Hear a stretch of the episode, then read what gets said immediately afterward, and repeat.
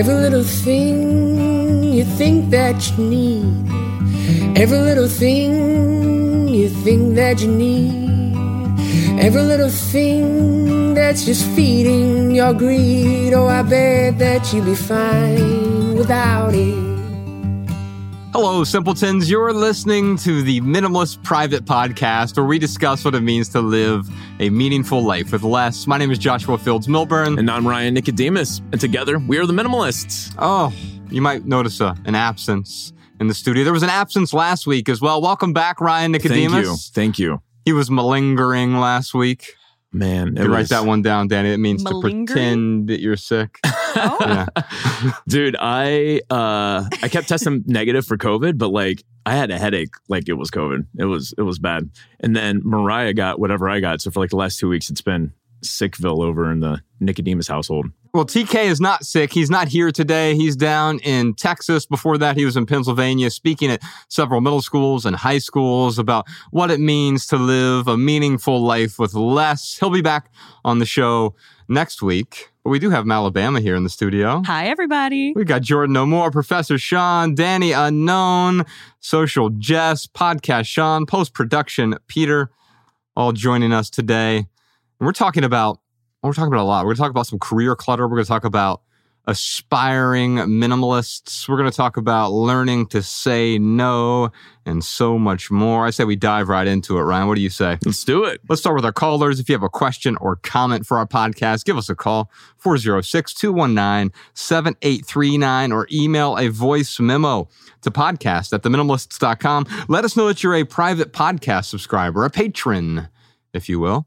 That way we can prioritize your message for a future episode. Our first question today is from Grace. My name is Grace and I live in Bedford in the UK. I am 37 years old and I am an aspiring minimalist. I've decluttered the kitchen drawers, got rid of over half of my wardrobe, and I love enjoying the simple things in life, especially spending time with my fiance and dog. Life at home is great. My work life, however, is not so easy to minimalize. I left school at 18 to be a professional dancer. I had danced my whole life, and so this was a dream come true. I spent a good few years doing this until I hit my mid 20s and decided I should become more adult. So I quit dancing and started working in retail and bought a flat at the same time. I quickly worked my way up, moved to London, and became a stylist in a flagship store. Then got a spot on a head office display team, creating window installations for stores around the world.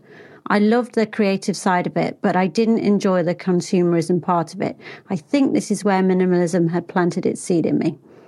At the same time as working in retail, I had set up a market stall to make ends meet, selling scones every weekend. The scones took off, and long story short, I landed a book deal. Amazing! However, over time, I couldn't keep up these two jobs, and in the end, retail won out. The scones just didn't make enough money for me to live on, so I had to put them to bed at that point. Then I randomly made friends with a burlesque performer one evening. She invited me to watch a show of hers, so I went along. I was sold. The next day, I signed up to a course and it set me on fire. My old passion for dance was reignited. I got lucky and got offered spots with established burlesque producers, which I'm still doing now every so often. I managed to leave retail and go self employed with the burlesque, but not for long. Venues were closing down and gigs became less frequent, so I had to find something else. In between a few scone orders and dog walking for a couple of years, I decided to go to university. I had never gone after leaving school, and so I thought, why not now? I got a spot in a top arts university, which I graduated from last summer. I loved my time there. I learned so much from filmmaking to costume making, which I now also do for burlesque performers as well as myself, and also producing. After I graduated, I got a job freelancing as a creative producer for an entertainment agency. I'm due to finish there at the end of March this year. I still do baking demos during the summer months, and I did a yoga teacher training course during lockdown, during a summer in between the first and second year at uni. So I sometimes, though now rarely, run yoga classes as well. I've been so incredibly lucky in my life with all of these opportunities, and I am passionate about them all. I feel that the universe has given me gifts of which I cannot ignore and therefore not let go of. I'm now stuck in not being able to choose which ones I should focus more on than others. I cannot keep them all up as I get ill quite often due to trying to balance everything and always failing at being really good at any one thing. I feel like a jack of all trades, master of none. I understand how privileged I sound with all of this and how lucky I am and have been. I know I will always be okay with finding work, and so this is an issue that cannot be compared to other people's actual problems. How do I simplify career clutter and find peace in what I do for a living? We're getting married soon, hopefully this year, and if I'm even luckier and able to have a family of my own, I want to be a mother who lives by example and by sharing my values with my children compassion, creativity, and community. I do not want to be this flustered, semi failing, lack of self belief woman who can't seem to focus. So, Grace, you have a lot of career clutter that you've accumulated over the course of 37 years. And it's much like the material clutter that we often create. It doesn't happen overnight. It's not like you woke up one day and said, All right, I'm going to try out retail and I'm going to write a book and do this. Uh, was it sconces? Scones? Scones. but Oh, she was making accent. scones. Yeah. Okay. Delicious. Yes. And you got a book deal based on the scones and then the dancing and burlesque and you're self-employed and you're dog walking and then you decided to do yoga teacher training and then you wanted to go to university. And all of those things can be awesome and realizing that you can do any of those things. Grace, you are infinite Yeah. and you it's capable you you are infinite and it is possible that you can do anything that you want to do. You just have to look inside you and figure out what am i actually motivated to do? Because many of these things you may be inspired by someone else and when someone inspires you what happens? You aspire to do the thing that they do even though you may not have the internal motivation to actually do it. So i wouldn't let the aspiration she even mentioned being an aspirational minimalist I wouldn't allow the aspiration to get in the way of my own internal motivation. Because as soon as we do that, now we're controlled by someone else's inspiration. Someone else really wants to write a book or make scones or be a yoga teacher. And if you want to do those things, great. You can follow that motivation in that direction. And just because you do it for a period of time doesn't mean you'll want to do it in perpetuity, and that's okay as well. We don't have to continue to hold on to those things and make them part of our identity. That's identity clutter on top of the career clutter. And I think those mm. two things are very well linked, right? Mm-hmm. I am this person, this is who I am. I'm a yoga teacher, I am an author, I am a dog walker, whatever it might be. It's funny though, I noticed with my daughter, she's nine years old and she started a dog walking business in our neighborhood. It's called Paws, P A W S. Uh, pretty awesome walking service. That's so cool. And she's doing it to save up money because eventually, someday in the distant future, she wants to buy a horse. that's that's so cool. Isn't that awesome? Yeah, it really is. the the the weird thing is where we live in Ojai, the animal shelter has horses in addition to dogs and cats and lizards and Oh, sheep wow. and other things. And you can buy a horse for like 200 bucks there, but she doesn't realize that beyond that, you also have to pay to take care of it and feed it and all the time and attention that goes into it as well. Mm-hmm. Why am I bringing this up? Because with Grace, yes, buying the horse or getting the career that you want might sound good, but do are you also motivated to do all of the things beneath the surface, to take care of the horse or to perpetuate the career in a way that is continuing to be satisfying and fulfilling for you? Because if you're not, and you're simply following someone else's path, you, I'm inspired by someone else. I'm inspired by that yoga teacher. Okay, great. But if you don't want to be a yoga teacher, now all of a sudden needing to be the yoga teacher will control you. We're going to talk about this a little bit later on the private podcast, Ryan. A man who needs nothing cannot be controlled. Hmm. Because if you need money, well, then now you're controlled by money and the means to make the money. If you need love, well, now you're controlled by the people whom you believe can dispense love Mm. to you. If you need a possession, that possession becomes a prison. And I would even take this farther and say if you want these things deeply, they begin to control you. That's not a bad thing morally. I want to be clear about that. In fact, if you have a deep, compelling desire to do something, whatever it is out of all of these things you've tried, or maybe even something else that you are considering trying. If you have a deep, compelling desire, it will control you. And that's okay. You can let it control you. For me, writing has been the thing that controls me. I have a deep, compelling desire and it controls me. It tells me to get up early every morning and sit in the chair for at least an hour a day. And I talk to my How to Write Better writing students about this. But if they're not compelled to write, then certainly I wouldn't say, well, you still have to do the writing. No, if hmm. there's something that is a deep compulsion, that you're willing to devote yourself to, that can be beautiful. But if it controls you to the extent that it makes you miserable, then it's someone else's dream that is controlling you. One last thing I'll, I'll say here, Ryan. She said, I don't know which ones to choose. Mm. And that presupposes you should pick of the 15 things you want to do, just pick half of them. So I'll, I'll pick seven, you know, I'll pick eight, you know, just Mm. because I really like these eight. And then I'll do all eight of these things really poorly and wonder why I'm not getting anywhere with them, right? hmm And I found in my own life the thing to do with career clutter is to what? Simplify, to let go. In fact, if you name those 15 things that you find to be mildly compelling, and then you rank order them, and sometimes you're just gonna have to guess. I don't know. I really like these two things. I don't know. Number one, number two, they're interchangeable. Wonderful.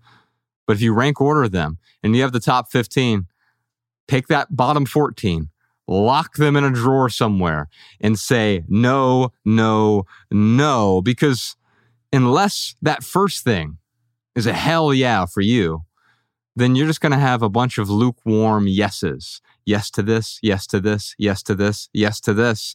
And you're going to end up not being satisfied by any of those things. It's like whenever I go to a tapas restaurant. I'm just I'm like, oh, there's a little bit of this, a little bit of that, a little bit of that. And the truth is, yes, I can fill up on those things. But imagine if I just brought you a crumb of each item. Are you going to feel satisfied? Are you going to feel full, fulfilled? No, of course not. It doesn't mean you can't approach those things later in the future, but until the one thing becomes a hell yes, still becomes the priority, not priorities. There's no such thing as priorities. Priority means the first thing. Whatever is the priority, that is the hell yes for you. And everything else isn't just a no, Grace. It's a hell no. Mm. Yeah, man. Um, yeah, Grace is out here living life, getting all the flavors. I love what you talked about her being infinite. Um, because yeah, she can do anything she wants. And man, she is uh, you know, kind of uh blessed, lucky, fortunate, whatever you want to call it, to have all of these different passions or these these different interests. Because a lot of people, um, it's hard for them to find one thing that kind of motivates them. You know, there's no right answer here, right? Like Grace, if she wants to continue to do all these 15 things, that's okay. Nothing wrong with that. Um, also, I want to say there's nothing wrong with how you feel, Grace. You know, Yeah. it's you you can't help how you feel. You're allowed to feel however you feel. It doesn't make you wrong. Because I used to beat myself up in the corporate world when I was miserable. And I'm like, oh, I'm so ungrateful. I just take all this for granted. People would kill to be in this position. And here I am complaining about it. And uh, yeah, it took me a while to realize like, hey, it's it's okay to not be happy with something, even though someone is looking at your life saying, well, you should be happy because you know you have what I have. So don't beat yourself up there, Grace. Man, I I, I like the list idea. Um, the other thing too is you could just like write these on little pieces of paper, put them in a bucket, Mhm. and you go to pick one. But like as soon as you go to pick one, usually there is a overwhelming desire for one particular thing to be on that piece of paper when you look at it. And that's that's kind of the hell yes. That would that would be the way to I don't know, kind of start sorting through these. The the thing that I would two things I would I would uh, do if I was in Grace's shoes here. I would first off, I would get really really clear on what my values are. And uh, you can do that with our values worksheet. Uh, theminimalists.com forward slash V as in values. as in values. And uh, what this does, even if you just fill out the foundational values, what it does is it will help guide these different interests because regardless of your interests, uh, if you're doing something that takes away or dismisses one of these foundational values, let alone the structural values and the surface values, um, then then that's where I would that's where I would be cautious Mhm. because I know like with the corporate world, you know, 5% of it, 10% of it was managing people and like really helping people get better at their job and I loved that. But 90% of it was soul crushing. Mm. So um, yeah, start with your start with your values, uh, and then the other thing too is you know you talk about the horse, and the values will help you get to this. But what's your horse, Grace? Yeah. Like, what are you working for? Right. Like, what is your ultimate end goal? If it's to make money, which I think that is uh, probably not the right goal. It's probably not good to put money in the driver's seat. It's certainly in the vehicle. Mhm. Um, but if it's money, then okay, just go for what's going to make you the most money Yeah. if it's uh, you know contentment, if it's um, making room for hobbies, then uh, then then then you know move towards that. But Grace, you've got to get clear on what you want, what that horse is for you, and to get clear on that, you got to start with you got to start with your values. Um, Grace, you got a lot of hobbies. It's cool. It's not a big deal. Maybe Yeah. you know if, if there's one thing that you can do that is really paying the bills and giving you the freedom to do these other hobbies, then that's yeah, that's an option. I, I mean, I snowboard, I mountain bike, I longboard.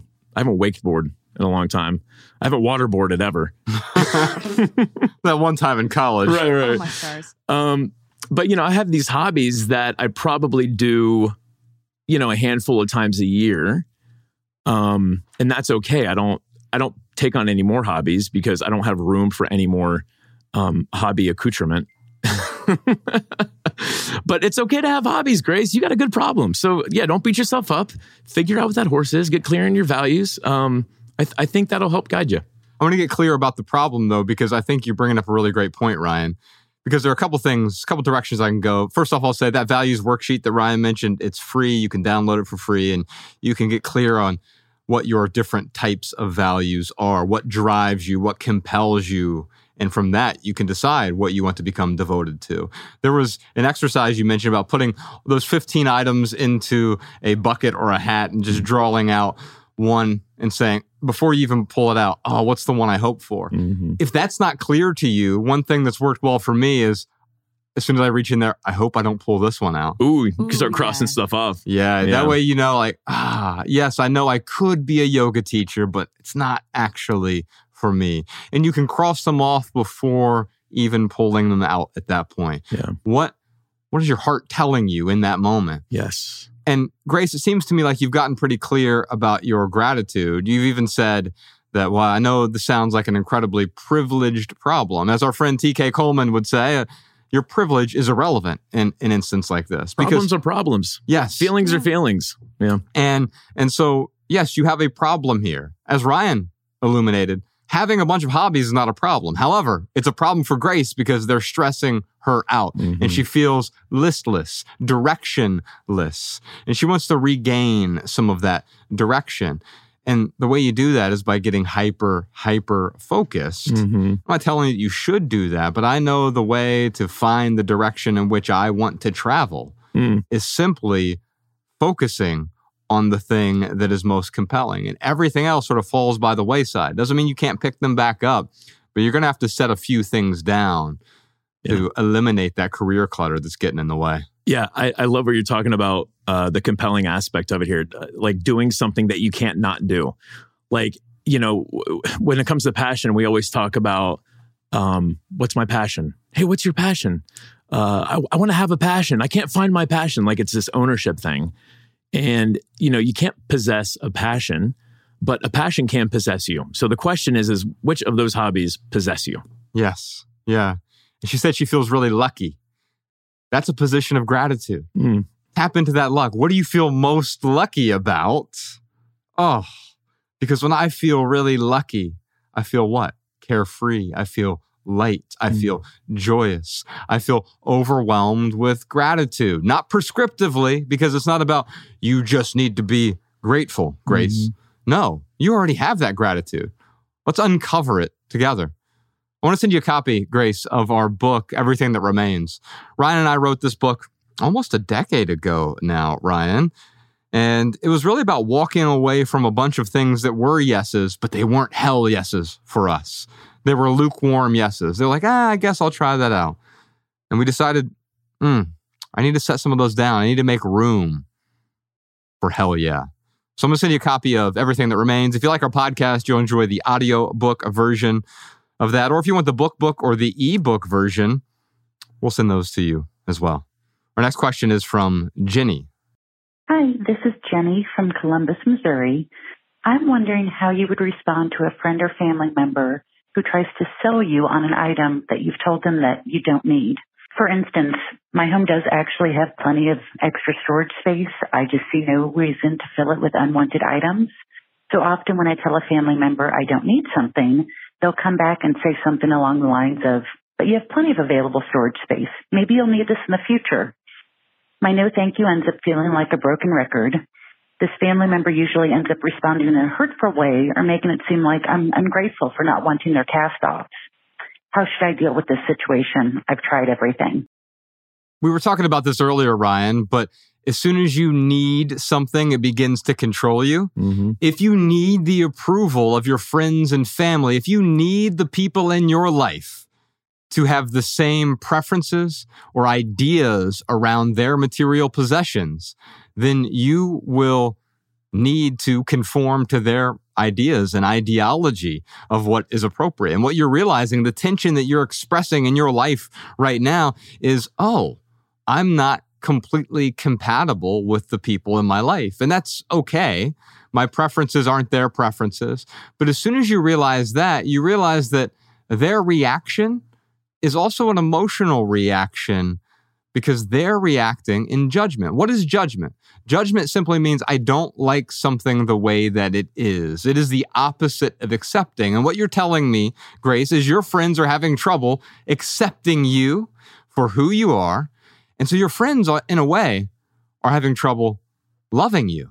Now, we often think love is, well, we think codependency is love. Mm. We think trauma bonding is love. So trauma bonding basically means we both have shared traumas or I have some sort of trauma in my life and then I'm going to get someone to fulfill that hole, that void that is in my own life to try to compensate for my own trauma. Well, Right. recognizing having compassion for the people around you, recognizing I'm not the only one with the trauma. They also have trauma.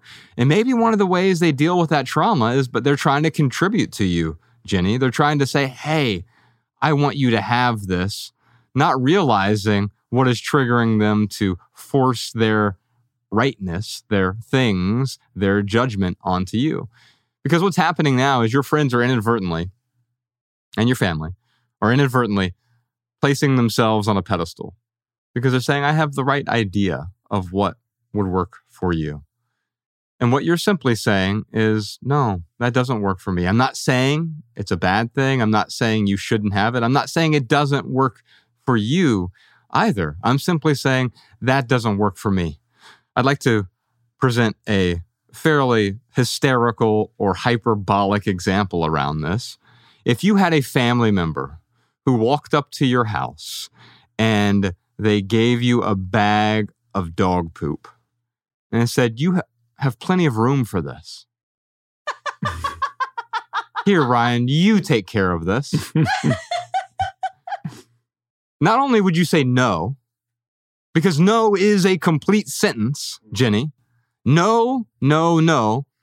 You would say hell no to it. Mhm. Why? Because it's going to stink up my house. Mhm. Well, it's easy for you to understand that the dog poop is going to stink up your house. But these other things are going to stink up your life in various ways. Clutter is going to stink up your life. Excess material possessions will stink up your life. But also your family and friends' expectations.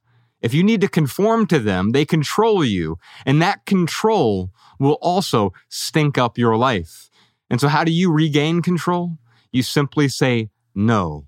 And when no doesn't work, you find another way to say no. But it's important that if you've identified a boundary, then sticking to that boundary is the only way the boundary stays a boundary.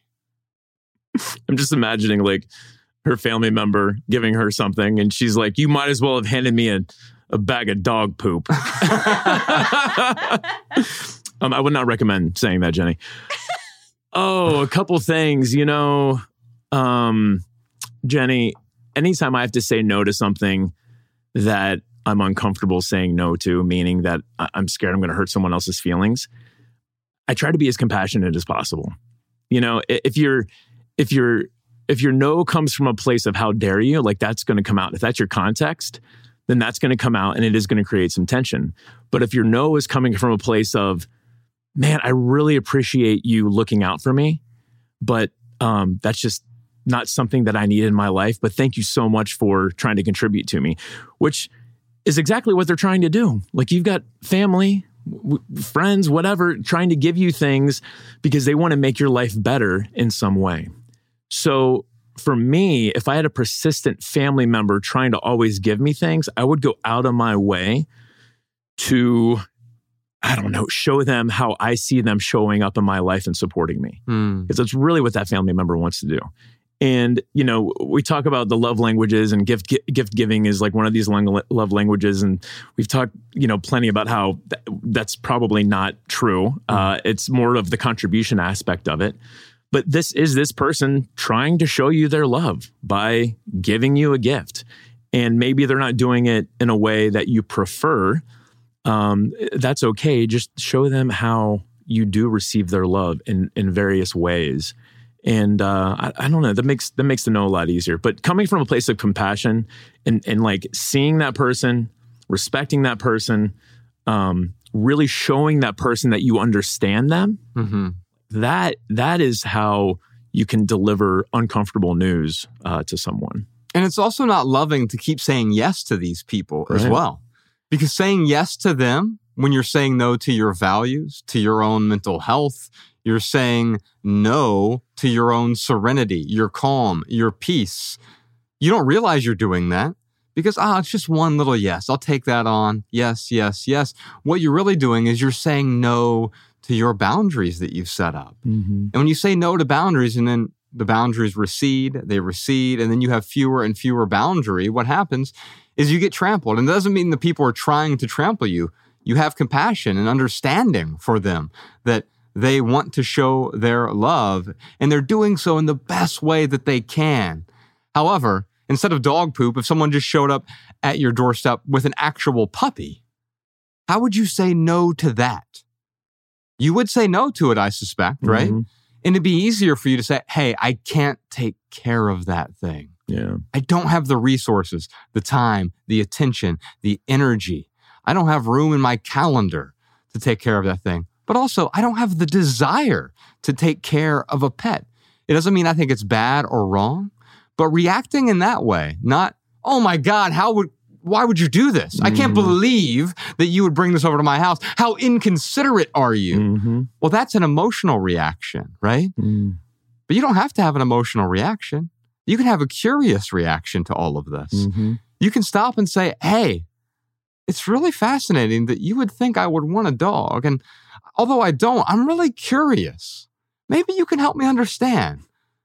And it's so much better than, Oh my God, I can't believe you did this. How dare you? Blame, blame, blame, blame. No, let me take some ownership here. Clearly, I haven't done a great job of showing them my boundary. And that can change right now. Mm. And maybe I have shown the boundary, but they simply don't understand that boundary yet. So I need to show them the boundary in a different way. Yeah, it's really about showing them, you know, you're saying no so you can say yes to something else. And if you can help them see what you're saying yes to, um, then yeah, they they are more likely to support you for sure. Let's move on to another question we have here from Ben. This is Ben from Hamburg, Germany. I'm a Patreon subscriber and I really love to support your podcast and I appreciate you for all that you do. I saw that JFM and um, Ryan wear an Oura ring, and I was wondering what is your take on measuring your bio data and behavioral data and being measured throughout the day. On the one hand, I think it's quite um, interesting and fascinating, and on the other hand, you uh, generate a lot of data and are confronted with new maybe insights or also false measurements of yourself. I would love to hear you guys discuss this. Well, I'll say this, Ryan. We measure each other all the time. we sure do, don't we? Mm. Isn't that funny how we do go around? Measurement is a, a nice way, a more precise way of saying comparing, Yeah. right? Yeah. And yet we compare ourselves against other people. Oh, if I just had this car, I would be better. So I'm comparing my past self with my present self, with my future self. And we're taking all of these different measurements, trying to quantify something that can't be quantified. We are mm-hmm. quantifying contentment or peace. And I don't have 17 units of peace today. and then I've used up all my peace units and I need to acquire more of them. That's not how tranquility or contentment work. And yet, we still measure. However, I will say this about measurement because back in our corporate days, Ryan, we used to measure a lot of metrics. Oh, yeah. And many of them, as Ben pointed out, they were sort of false measurements. Mm. They didn't really indicate the health or wellness of the organization. Uh, in fact, on a daily basis, we were responsible for 29 different metrics that we reported throughout the day. We had 3 p.m. updates, 7 p.m. updates, end of day updates hmm we were bombarded by measurements. And what I'll tell you, Ben, is you can't get the right answer by measuring the wrong things. And I don't mean right or wrong morally, I mean preferential. The reason I wear an Oura ring uh, has a, it's a basically a sleep tracker and activity tracker, and I'm not endorsing it. I know that Fitbit does something similar. There's a something called the Whoop uh, strap that does something similar. Apple Watch does something similar. And I think your iPhone or even Android phone can do something similar as well. And so his question is essentially, do you get bombarded by these measurements? And you certainly could. hmm I didn't look at my Oura Ring data today because I don't look at it daily. I tend to look at it once a week and I look at patterns. I'll review it with my doctor as well because he's the reason I'll review it is he's better at looking at the measurements than me Oh, wow. he'll log into my account and he'll say, huh, over the last year, here's the pattern that I am seeing. So patterns are much more important than one little spike. And that's what was so maddening about what we did in the corporate world, Ryan. 3 p.m. update. Oh my God, Ryan, your store in Middletown, Ohio only has two Spinvox sales. Oh, my God. and and now it's like, hey, what's going on? Why don't you have at least four? And it's well, and even if you had 17 at 3 p.m., it doesn't mean that you had any throughout the rest of the month, quarter, year, etc. Mhm. And so one little spike, and it, it could be a, a huge zenith of I had a great sleep last night, or a giant nadir. Oh my God, my sleep was terrible last night. It's not really an indicator of your overall well being. What happens from these patterns that you pick up is you learn what affects you negatively and what doesn't. I'll give you two examples. One is my wife, after wearing the ring for over a year, she realized she couldn't do caffeine at all anymore, Oh, not wow. even in the morning. So she would make these little adjustments, these little experiments where she would get down to half a cup and then she was doing half calf. And, and eventually she said, I can't do any caffeine because as soon as I remove it, here are the indicators that improve over a protracted period of time. Mm. She gets longer sleep. She falls to sleep quicker. So the latency of sleep. She gets much more deep sleep. With me, I'm almost the exact opposite. Whereas if I stop doing coffee, my sleep tanks. In fact, if I want to improve my own sleep, I'll have a few sips of coffee in the evening before going to bed. Why that is, I don't know. I know I metabolize caffeine more quickly. Mm. I have the gene for that. I did a 23andMe and and so I metabolize caffeine quicker. And Bex is the opposite. She metabolizes caffeine really, really slowly. Mm. And that's detrimental for her. However, you know what else was detrimental for her? Was continuing to wear the ring after she got everything she wanted out of it. Just a few months ago, she ceased wearing the ring because she realized that she was neurosing over the data. And as soon as you begin neurosing over it, it actually does the opposite. Wearing the ring then makes us worry about our sleep in a way that we wouldn't have worried otherwise. And so, what I'll say is for a period of time, those measurements were really helpful for her. She adjusted some things in her diet. She started fasting differently. She wasn't, she stopped doing intermittent fasting, but she also stopped eating later at night. She found that if she ate within the last two hours, it would negatively affect her sleep. She found certain supplements negatively affected her sleep, and other supplements like GABA or 5-HTP or melatonin helped her sleep in a way. Mm. And so those measurements were useful for a reason. But once you get what you want out of the data, the data becomes far less useful going forward because you figured out what you want from it. And then continuing to measure can actually be a detriment. It's been said that, and they said this all the time in the corporate world with us, Ryan, you can't manage what you don't measure. Hmm. And it's nonsense Mhm. because you don't have to measure anything to know how you feel. And if you feel like, oh, I didn't get enough sleep last night, it doesn't matter what your ring says to you. You didn't get enough sleep last night. And let's say your ring says, oh, nope, your sleep score is 96, Ryan. You'd be like, well, it's just wrong. I, you're not going to all of a sudden say, oh, yeah, you know what? I lied to myself. I actually feel great. Mm. And so, how do you feel? And if the measurements help you quantify how you feel so you can figure out how you got there, wonderful. Otherwise, they they become another form of clutter. Yeah. Um, out of those 29 metrics that we used to measure, what was the most ridiculous that you can remember? Hmm. For me, it was like the the text messaging attach rate. Like what percentage of your cell phone activations had text messaging attached to it? Because now, like pretty much every cell phone plan comes with text automatically. But It's all a castle of sand anyway, right? Yeah. Because all the things that are measured, that company's not even in business anymore. They were purchased by a larger telecom company. yeah, And so all those stores are gone. And and then you start to realize, like, oh, it's castles of sand all the way down. Yeah. It's castles of sand built on top of castles of sand. And we pretend there's some sort of permanence here. And so that data, could be useful to point us in the direction, but you can also get Mm. paralyzed. When you start measuring 29 different metrics and paying attention to all of them, you actually stop paying attention to the things that matter most to you. Yeah. The one thing I pay most attention to on this, there are two things one with sleep, one with activity. The one sleep thing that I pay most attention to is deep sleep. Mm. And if I'm getting an hour plus of deep sleep a night. So that is useful. On average, am I getting an hour plus, right? Yeah. Because that tends to work well for me. That's when I feel best. If generally, if I'm getting 90 minutes or more of deep sleep, that's when I feel outstanding.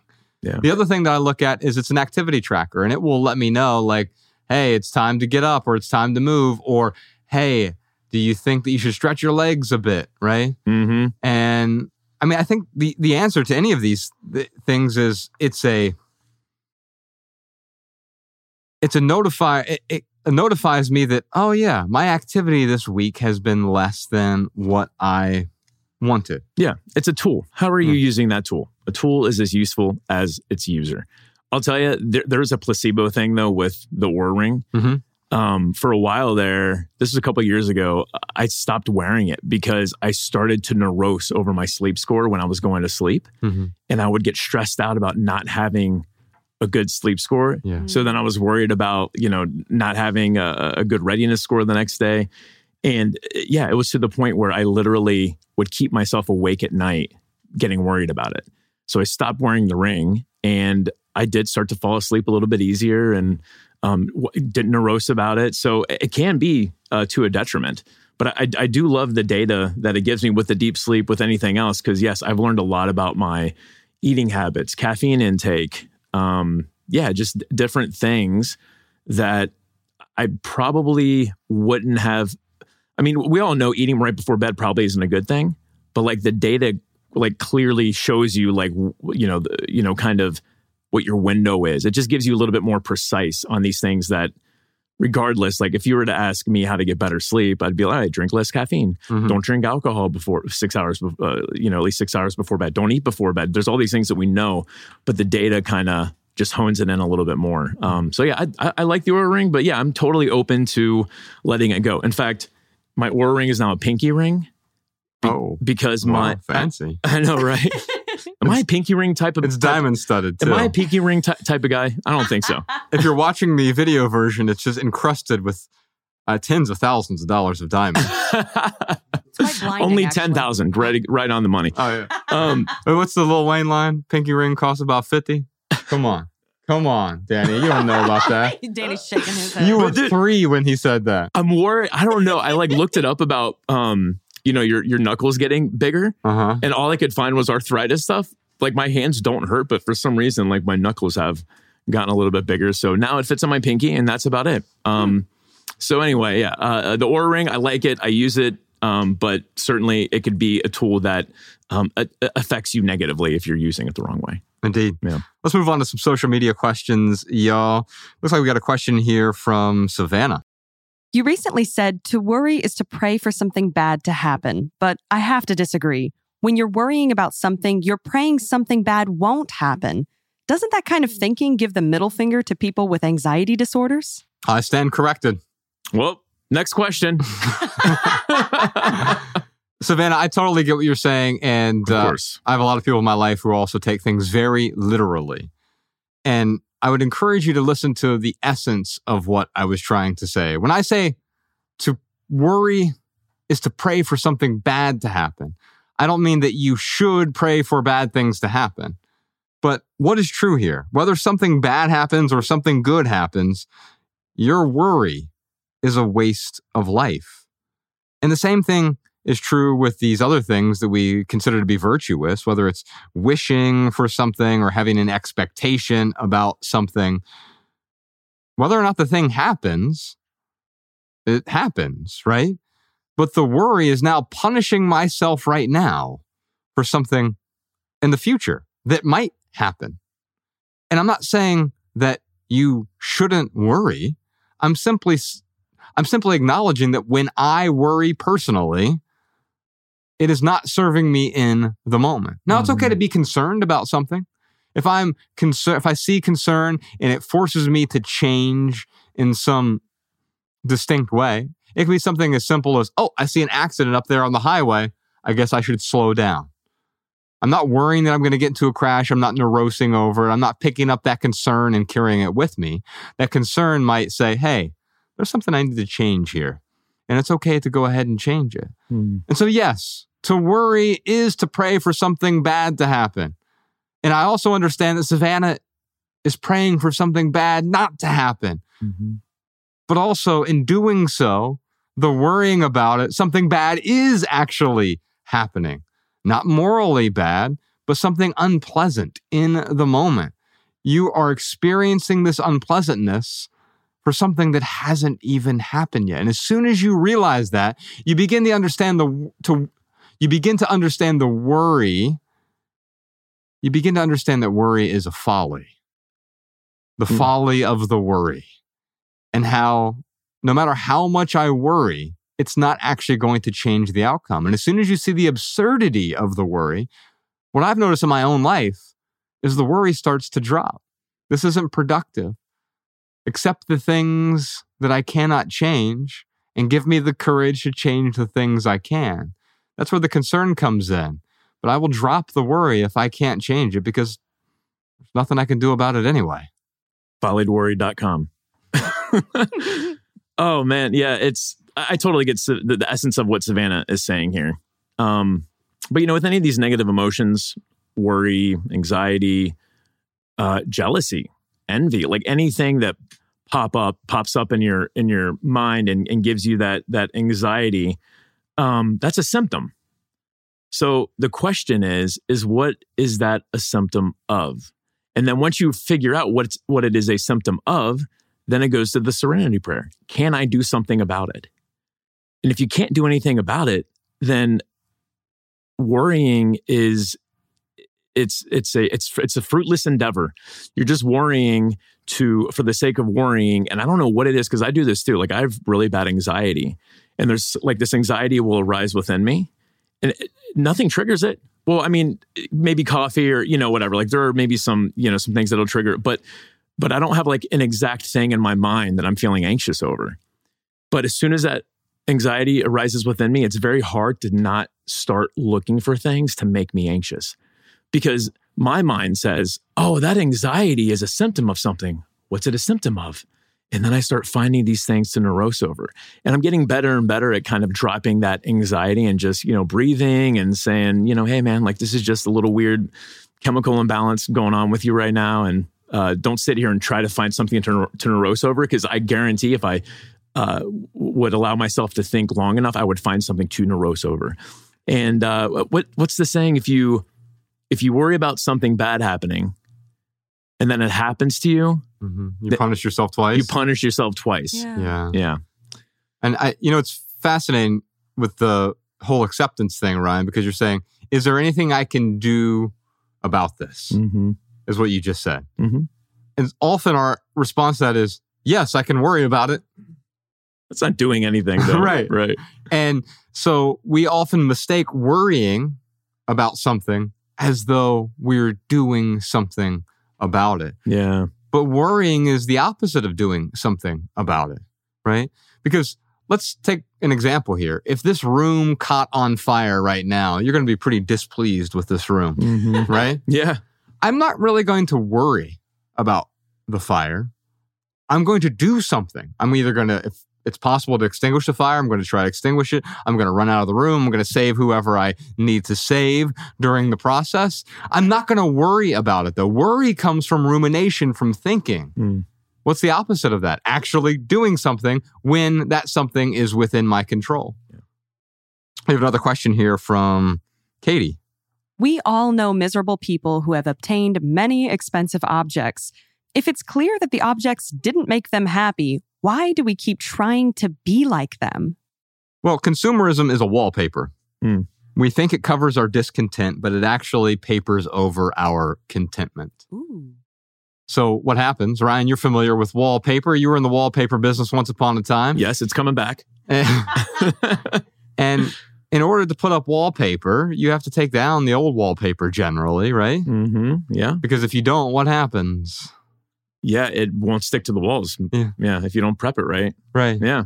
And and so when you are getting ready to paper over something, you have to get it down to its essence. Hmm. But that's not what we do with consumerism. Consumerism is the ideology that buying things is going to make me happy or complete.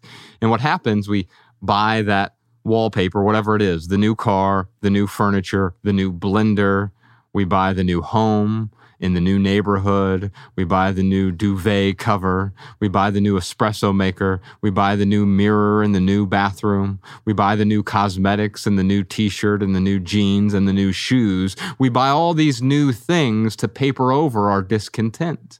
But what happens is that discontent is still there. That dissatisfaction is still there inside us. And all we've done is cover it up. Mm. And the only way to let go of that dissatisfaction is not to cover it up even more with more wallpaper. It's to see it for what it is, to remove that excess so the discontent can escape. Because anytime we're feeling that discontent, it's because we're under the control of something. Earlier, we were talking about control and how if I need something, it controls me. If I need a new car, I'm now controlled by the car and the car payment and the car maintenance and the fuel and everything associated with the car. If I need a relationship, now I'm being controlled by the love and the connection. And it really turns into codependency. That's not love. I'm being controlled by someone else, my need for love, which isn't love at all. If I need a new home or I need a new shirt or I need any sort of new accoutrement, that thing is now controlling me. And hmm. so when I get back to Katie's question specifically, it's clear the objects don't make them happy. No, it's not clear because you see the smiling pictures and advertisements and on Instagram of someone next to their nice new car and celebrating their new purchase, celebrating their shopping trip to the mall, celebrating their unboxing experience. I got this thing. Look how smiley I am. Yes, it did make you happy for a moment, but it also covered up all that discontent that's inside you. Yeah. And that little burst of pleasure is never going to get rid of the discontent. Yeah. And so it's papering over your contentment. And the only thing to do is to shed anything that's getting in the way. Yeah. I like this example of wallpaper. It makes me think of surface values, which is that third level of values that we talk about on the worksheet. And these, these surface values are preferences, really. It's like things that you definitely don't need to make you happy, but they augment your life. They they they serve a purpose or they bring joy. Um, you know, you're big on aesthetics. Mhm. So when you get a couch, you're very deliberate with the couch that you bring in. I mean, you and Bex do a really good job of just making sure that everything that you're bringing into your home has this aesthetic beauty to it. And I think that's wonderful. I think that, you know, it's really cool that you can pay that close of attention to detail. And that's what wallpaper is it's an aesthetic thing. So if you have a bathroom and you want to wallpaper it, great, that's fine. But the bathroom is still functional and will serve the purpose that you need it to with or without the wallpaper. The problem is that if you buy the wallpaper and you put it on there and you don't do it deliberately and it's not bringing you joy or happiness or it's not giving you the feeling, the dopamine hit that you hoped that it would give you every time you walked in that bathroom, you get more wallpaper and put it up. And if you're putting layers and layers of wallpaper up, then yes, eventually it's just going to all come tumbling down. So, you know, uh, yeah, there's nothing wrong with wallpaper. The problem is, is yeah, when you start needing it, as you said. I love that quote. Did, so I was going to ask you, is that, um, who's that a quote from? The man who needs nothing cannot be controlled. Yeah, I just came up with it. That's but- good, man. Yeah, Mhm, that's great. Yeah, it's you. That's a, that's a JFM original. yeah, I don't know. I uh anytime I say something that seems remotely profound, I'm sure there's some a million Sure. iterations out there.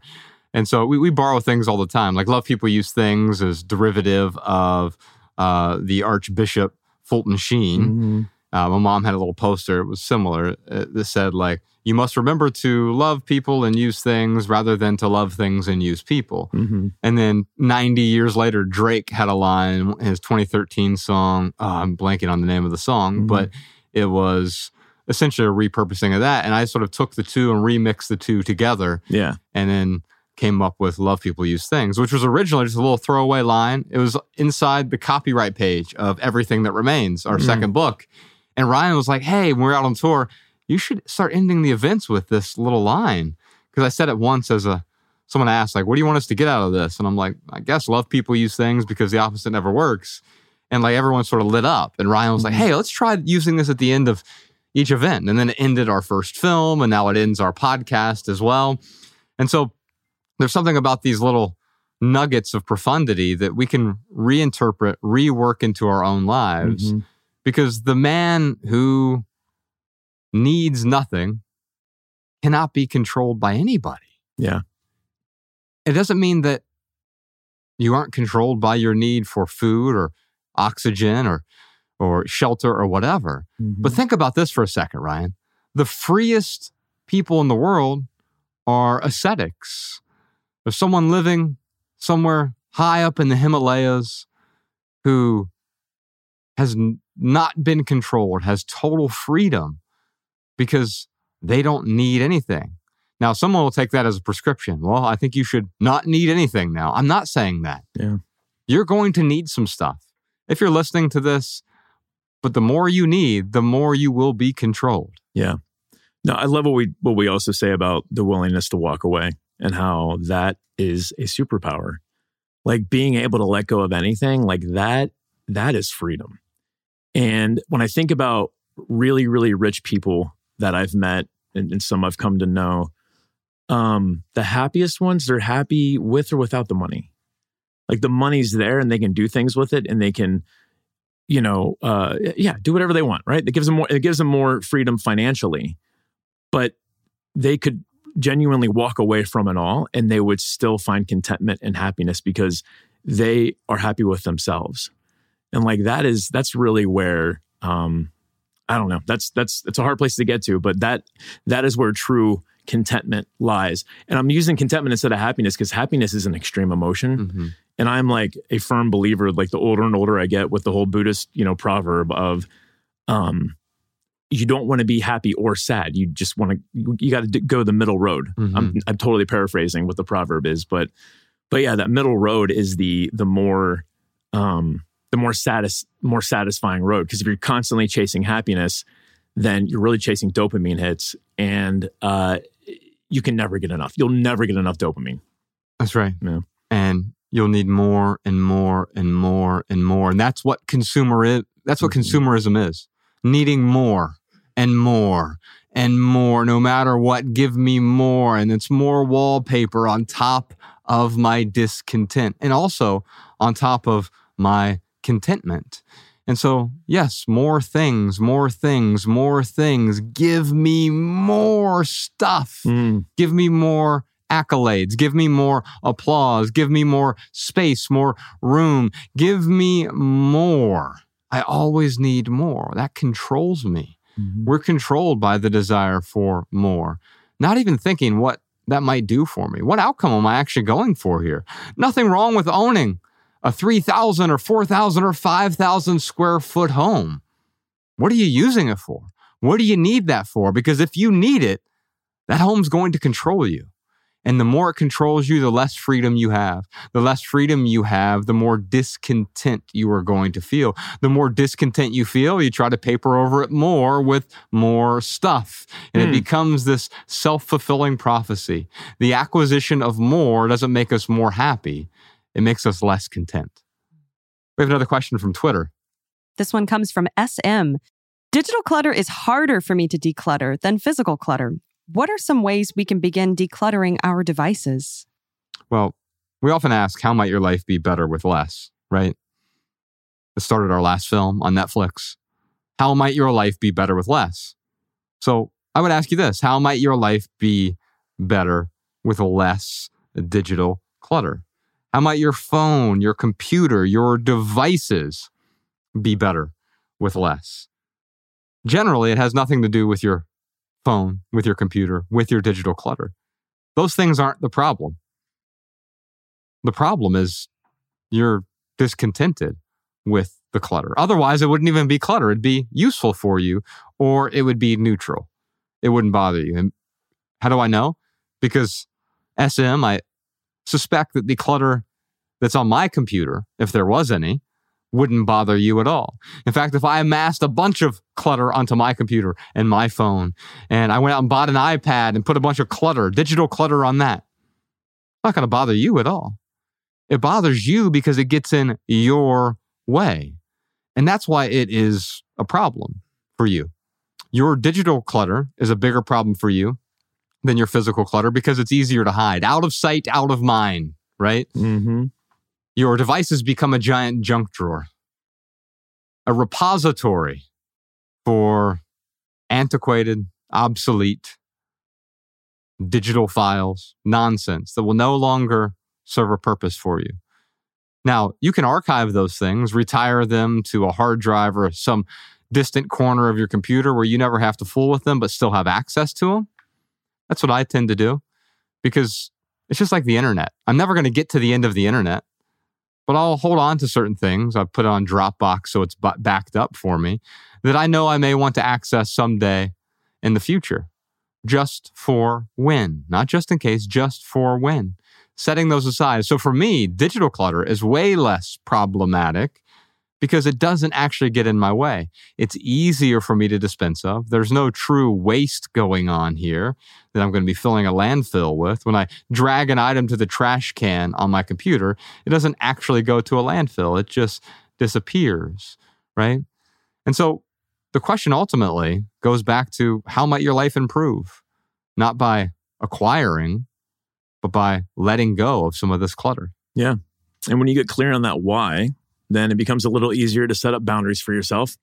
There's the no duplicate rule, no duplicate pictures. Like that's that's that. You, I mean, even if you snap four pictures and you're like, okay, this is the one I like. I mean, I do that all the time where I'll snap four and then I delete three of them right away because I know that if I don't, I probably am not going to get around to it uh, to go back and, and filter through those duplicates.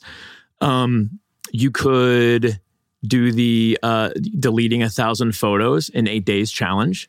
Yeah. I was 11 like- days. 11 days. Thank you. Yeah, I was like doing the math on that. I'm like, how is it a thousand photos in 11 days? But it it, it, it checks out, man. You- just so you know.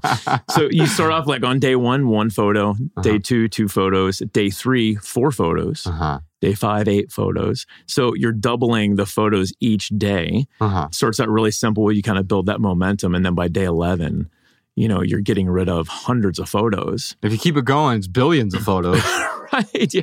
by the end of the month. By the end of the month, you've deleted your whole archive. Yeah. You've deleted the whole world, basically. right but but you know but that that 11 day challenge is not going to be as compelling if you don't have that why clarified hmm so find find the the compelling thing that moves you to set some of these boundaries up and then choose the boundaries and you got to stick to them and you know i'm not perfect with my boundaries but um i'm certainly a lot closer to um, living the life I want to live with these boundaries kind of helping me. Sometimes I cross them and um, it's a, it's a signifier of oh don't cross that boundary. You've got to you've got to stay within these lines. Yeah. Yeah. Speaking, speaking of boundaries, one of the areas of digital clutter that is most problematic is the glowing screen clutter that's in our lives. It's not the actual files on your computer, your phone, etc.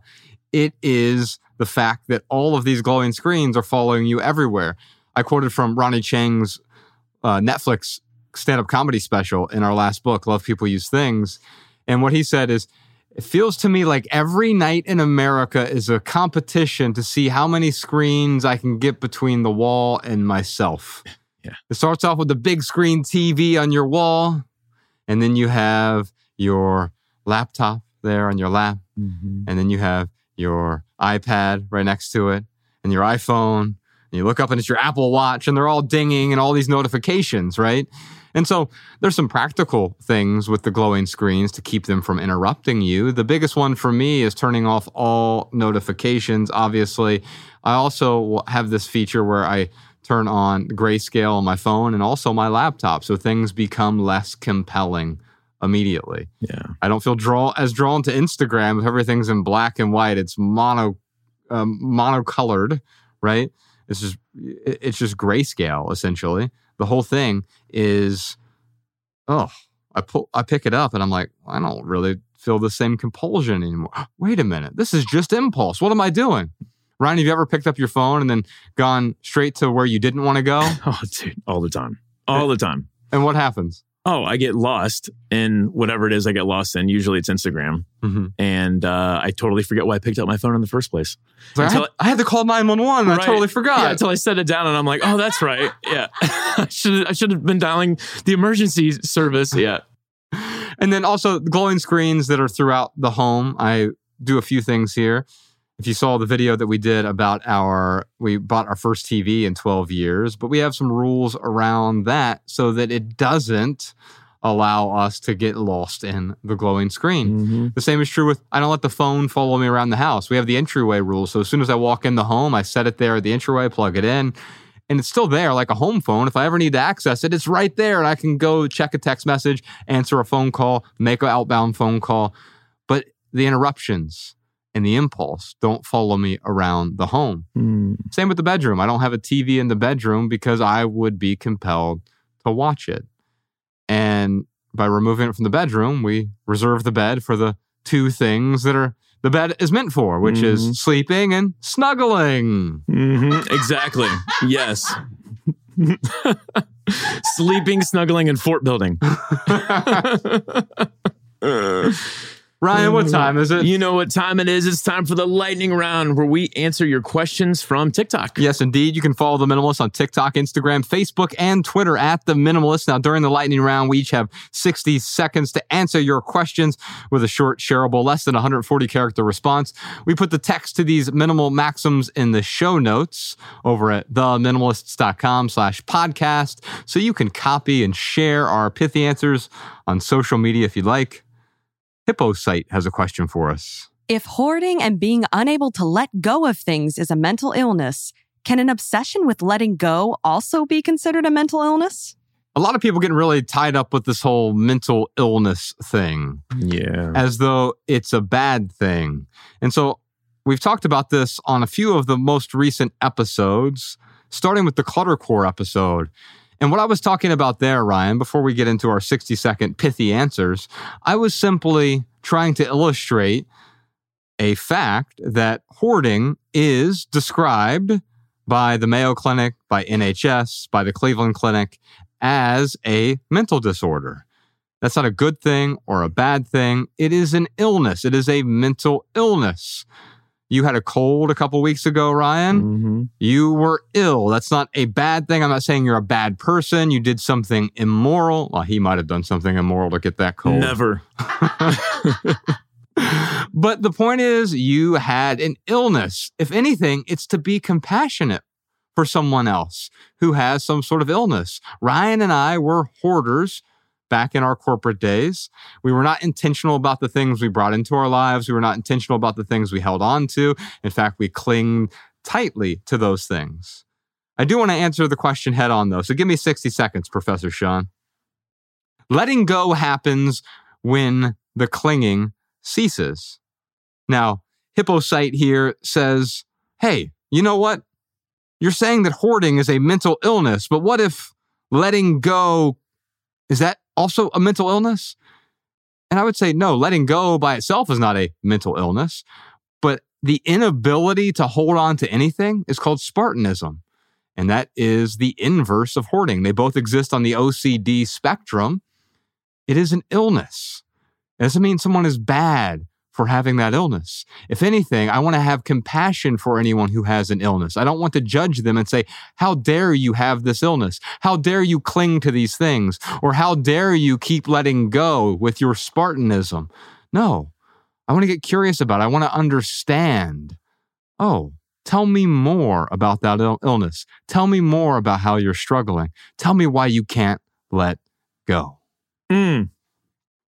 All right, give me 60 seconds. Oh man, you were right on. nice. All right, here we go. Uh, labels are helpful when they clarify, harmful when they shape your identity. So it's very helpful to have a label. This is a microphone. This is a shirt.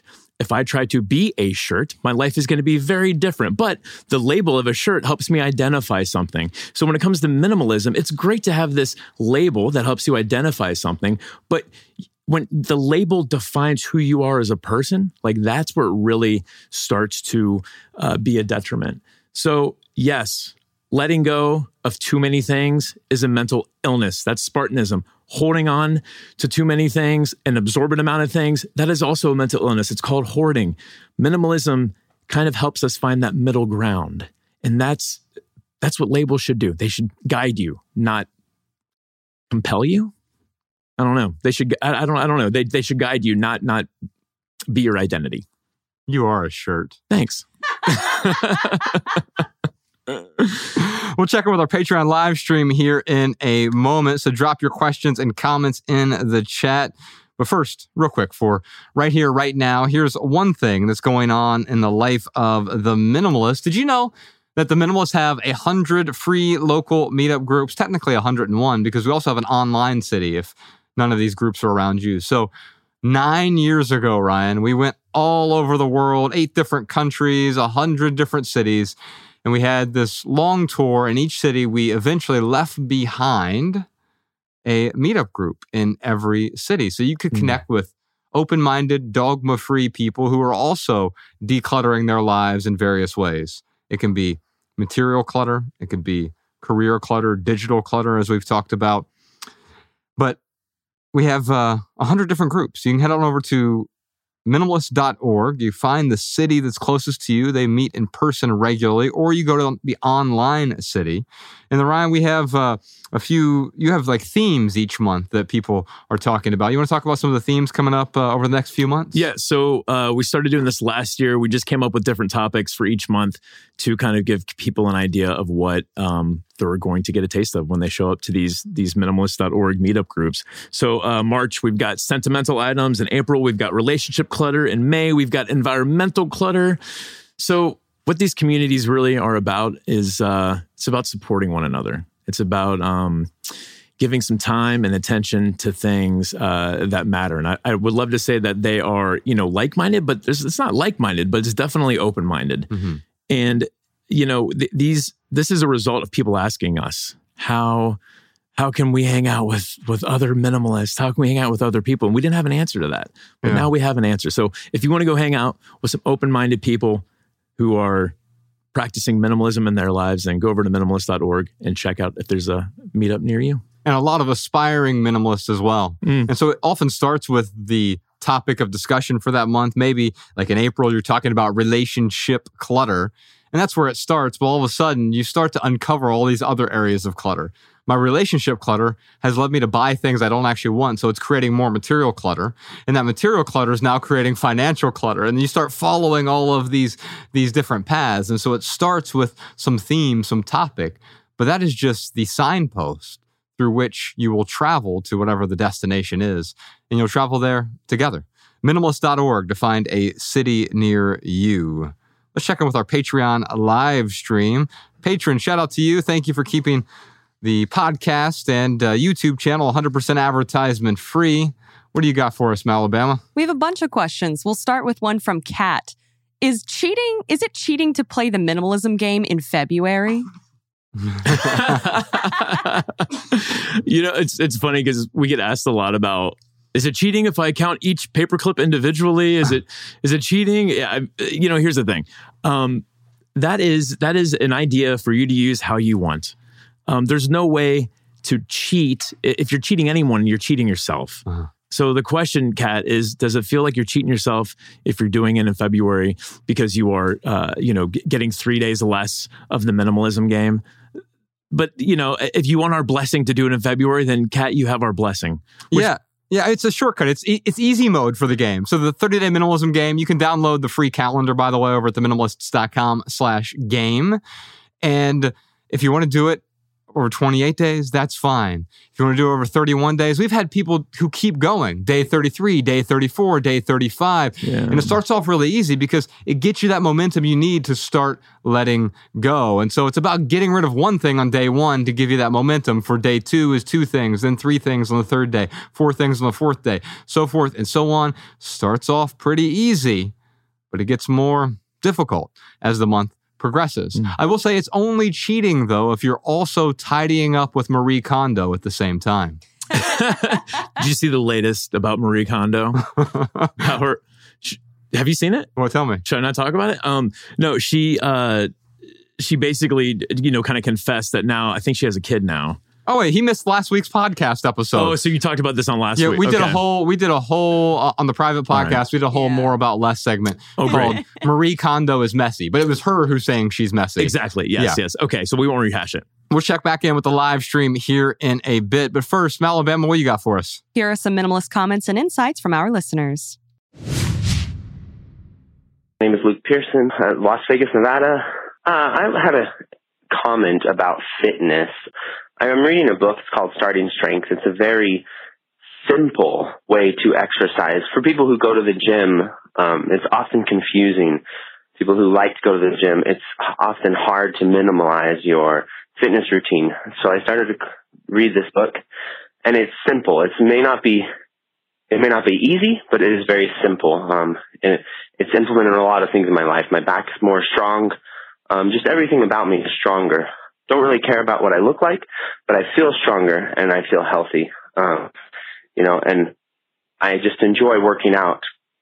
But it was so difficult before. But now reading this book, Starting Strength by Mark Rippetoe, um, just hope that helps.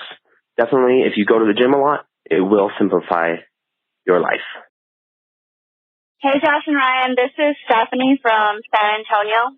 Joshua, I believe, had recommended a book by my new favorite author, Andy Andrews, and it was called The Traveler's Gift. And that book is so, it's like the Bible, uh, another Bible without the religion. It's things, it, it tells you exactly what to do with your life, exactly what you're not doing, and basically tells you that it's all on you. And that's a really good book that I recommend to my friends and I started reading numerous books of Andy Andrews. The Noticer is another one that's really good. I think a lot of people need to read it. It's about perception, about seeing things beyond your own point of view. That one was really good. I also, I don't know if you guys recommended this or if I just happened to stumble upon it, but there's a book called Miracle Morning by Hal uh, I can't think of his last name, but his first name is Hal, and it is a step by step, you know, get out of your funk process that you start your mornings at 5, 5 a.m. You do journaling, you do reading, you do exercising, you run your errands, and it's just a, it's a way to change, uh, another way to change your life. And they actually have a community on Facebook um, called the Miracle Morning Community, and there's people from all over the world. Welcome back to the Minimalist Private Podcast. Patrons, thank you so much for being here. We took a quick break for some pandiculation. little bio break. What is this $5 word? Pendiculation. It's like the, the stretch, like uh, like when you get in the morning, like ah, you pandiculate. You can write that down. You're getting like fifty dollars worth of words today. we're calling y'all. that we're calling that uh, tossing Ryan Nicodemus's word salad. that's our that's our shortest segment of the day. Oh. I'll never forget. I used the word uh, banal, Uh huh. um, like way back when we were in the corporate days, and it was in front of you and Carrie. Uh huh. And Carrie was like, "What did you say?" I said banal. She's like, "That's not a word." I'm like, "Yes, it is." she was an English teacher. I know. I'm like, Oh "You're an English my. teacher, Carrie." banal. She like looked. Anyway, it was funny. Yeah. Well, she wasn't a, uh, uh, a lexicographer, so Right. That's true. That's true. but yeah, saying that's not a word is like, yeah, m- most words that you hear probably are words. Yeah. uh, when Sean and I teach the How to Write Better writing class. So we've been doing these videos for YouTube, and um, it's a there's this old adage that the teacher learns more than the students. Mm-hmm. I think that's the main reason that I do How to Write Better is a lot of people learn a lot from me, but I'm learning just as much as I'm teaching these lessons Yeah. because like I forgot the difference between a linking verb and an auxiliary verb and as I get to give a lesson about that as banal as it might be, Mm-hmm. right? It it helps me better understand which then permeates into my everyday writing, right? Yeah. I got some talk aboutables for you. The first thing I wanted to talk about is Ella has her first dance this month Oh.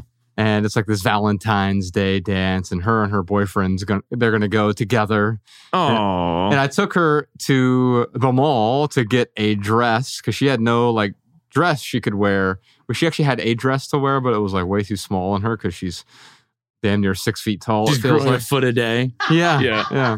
Anyway, we were walking through the mall, and we walked past. It was an outdoor mall in Ventura County, and we walked past Forever Twenty One, and in the window there's a picture of Kurt Cobain on a T-shirt, and I'm just when I say advertisements suck, this isn't an advertisement, obviously, Mm-hmm. but it has the same spirit of suckiness. Hmm. And what I mean by that is there's no way that Kurt Cobain ever wanted his picture on a t shirt in a storefront at a shopping mall. Yeah. Everything that he and his music and his demeanor and his essence stood for were the antithesis of Kurt Cobain's face on a t shirt in Forever 21. That is insane. Yeah, he would be very angry if he was alive today, Yeah. knowing that.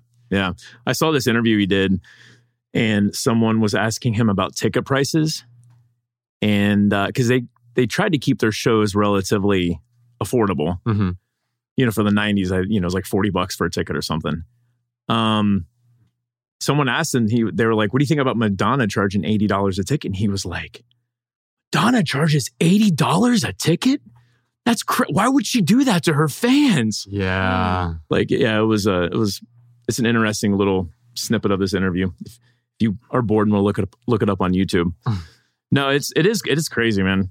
Uh, that is, we just commodify anything that we can. Yeah, it's like when I hear, I, I doubt that any of his music is in a commercial, but if it was, I'd be just as startled, right? Yeah. If all of a sudden I hear Teen Spirit on a Bounty commercial. Yeah. Or like uh, even like as much as I like, you know, Toyotas, if I hear it on a Toyota commercial, it's gonna yeah, it's it's just not gonna not gonna sit well.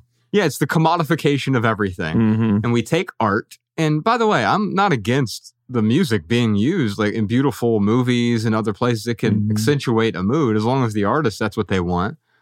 But you just know that Kurt Cobain did not want what the Kurt Cobain estate is doing with his face. Yeah. Yeah. And it's just unfortunate. We've decided that we can commodify everything. But if you're wearing the Kurt Cobain t shirt from Forever 21, know that you're doing the exact opposite of what the guy wanted who's actually on your shirt. Yeah. It would have been offensive to him. You know, the other side of that coin, I'm wondering because like you went to see Nirvana, there's a merch booth, and you know you're going to be able to buy Nirvana merch. Sure. Yeah, I'm not saying, it, it- but oh, go ahead. yeah, I- I think it's fine to buy merch from a band who creates artistic merch. Yes, I can't imagine a world in which Kurt Cobain would have put his face on a t-shirt and said, wear me to your party or hundred whatever. percent, hundred percent. There is something about it being at Forever 21 that is just it feels dirty. Yeah. Yeah. Yeah. And it's not, so it's not like it's Kurt Cobain who was selling a Nirvana t-shirt, which is something he created. Mm-hmm. or Kanye West or whomever selling a shirt that they've designed, created, made look beautiful. It's a piece of art. No, it's taking someone's likeness or image and then commodifying it that I have a problem with that. Because you know, I, and the only reason I have a problem with it was because I know he would have had a problem with it. I'm totally gonna get a shirt with your face on it. You could just borrow your wife's. yeah, exactly. No, that's a mask that I make her wear. On that note, I guess I better move over to the next talk about Yeah, probably should. Mm. So I saw this video. Our friends from the Ramsey show, I think Rachel Cruz was filling in for Dave, and they played this video and reacted to it. So I wanted to also play it because it startled me, and I've shown it to a bunch of people now. You haven't seen it yet. Okay. And it truly startled me. It was originally like this TikTok trend. We're going to watch it, and then you and I will react. Professor Sean, go ahead. Let's do it. Hey, sir, what is your car payment? Uh, mine is thirteen twenty-five. And what kind of vehicle is that? It's a twenty-two Ford Raptor.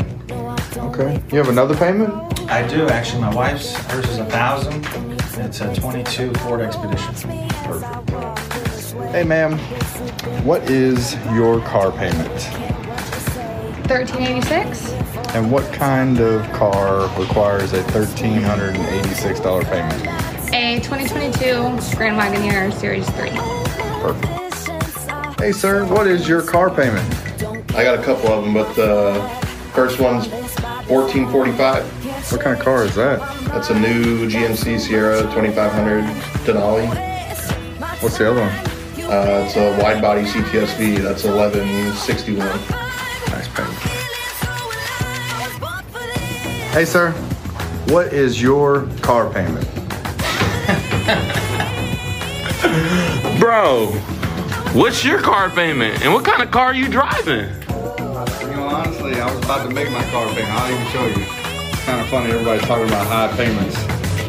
Look at that number right there. That's my car payment. Damn. 2021 wide body Hellcat Charger. Ryan, we have to talk about this. Wow.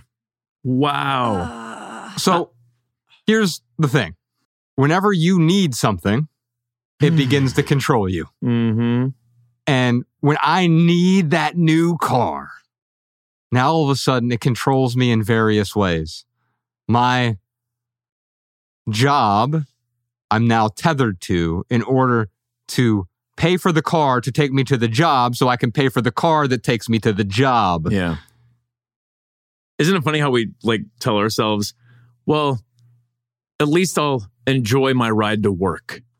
And like that's how we justify it. I'm gonna buy this really that's how I did it, at least. I'm gonna buy this really nice ride so I can at least enjoy the car time that I spent. And the more promotions I got in that company, the more I had to be on the road. Hmm. So I could just justify it even more. Yes. Yeah, no, but it is a it is a weird little cycle when you lay it out how you just did. It yeah. when I had a luxury car back in the Audis, I had several, a couple Lexuses, a Land Rover. None of the payments were nearly as high as these. Yeah, that's I was shocked. Over a thousand bucks is crazy. And so, in the one guy in the red shirt, he was spending $2,500 a month on two separate cars. That's rent. That's a, Yeah. a really big house mortgage, like in the Midwest. Like it's that's crazy. And so, you have to also couple that with all the gas Mm-hmm. that goes into those vehicles, the insurance payments, the gap insurance, the interest rate, et cetera, et cetera. There's so much money we're spending on these things that then become a prison. Now, I'm sure all of their cars are nicer than my nine or 10 year old Toyota, right? Mm-hmm. And yet, you know what is nicer than all of that? The freedom that I don't have a single car payment.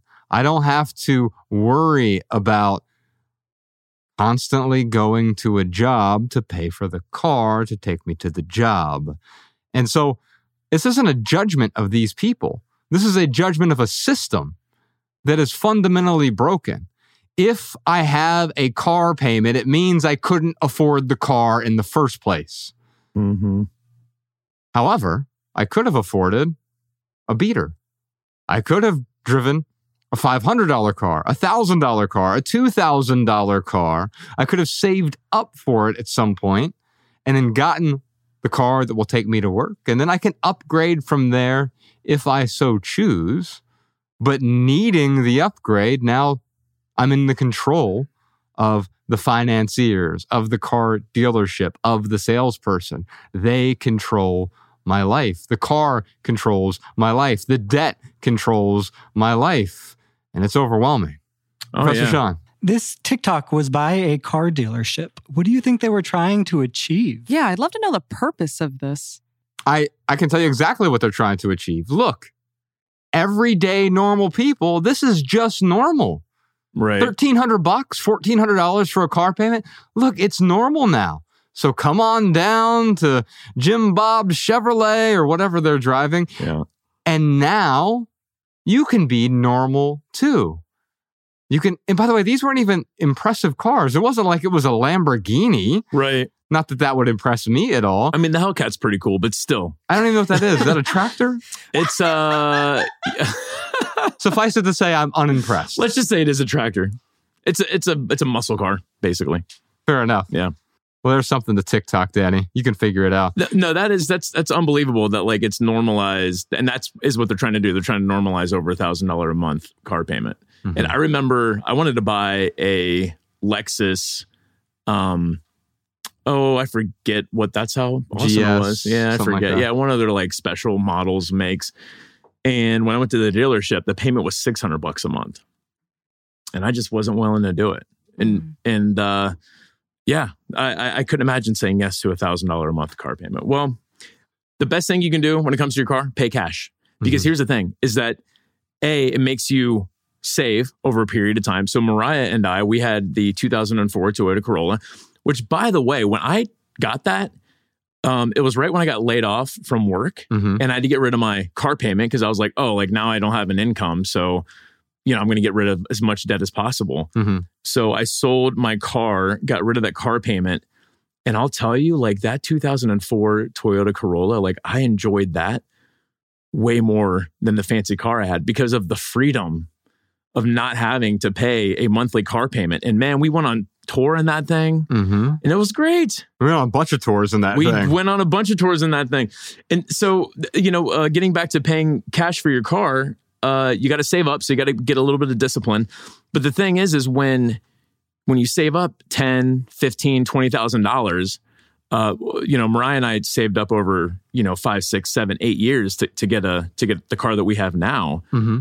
And it's painful to drop that Mm. much cash. And what that does though is it prevents me from it prevented me from you know uh, uh, uh, trying to get a nicer, better car. I always talk about the Tesla, Mm-hmm. and I remember like at a certain point I went to you. I'm like, I'm just gonna do it, man. I'm gonna like. I'm gonna dump all my stocks and I'm just gonna like pay cash for the Tesla. And you're like, really? You want to spend that much on a car? Yeah. And uh, you know, thank God I've got you to talk some sense sense into me sometimes, whether I listen or not. But, But, it uh, wasn't you shouldn't do that. Right. It was a true curiosity of Mhm.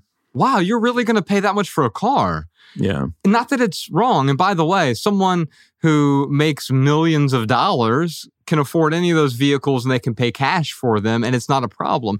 But think about some of these car payments, Ryan. If a car is $1,516, that's the last car there, 15, 16. Mm-hmm.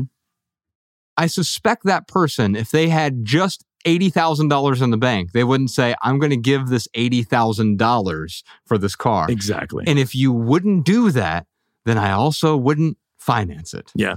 I Because love- you're, you're going to spend way more than 80 after you finance it. Oh yeah. I love how every single person knew the exact dollar amount. And they know that exact dollar amount because it's hitting them every single month. Yeah, it's just like when someone's in prison, you ask them how much time they have left. Yeah, mm. exactly. I have three years, four months, 18 days. Mm. That's what a car payment is like. Yeah. Oof. We're going to skip TK's tweet of the week this week because TK isn't here, but he'll be back next week and we'll have this tweet. It's called Guilt is Useless. Maybe we can argue about that. I don't know what position I'm going to take. I just know TK will take the opposite position. we have a segment here we call Amass It or Trash It. We also have one called Obsolete Objects. We have Impulse Purchases. You can send us any of those podcast at theminimalists.com. Try to include a photo as well. This week on Amass It or Trash It, we have this image, which you can see if you're watching the video version on the screen. This one is from Sheila. Malabama, you want to read what she wrote in? She wrote, I want to let go of my shot glass collection.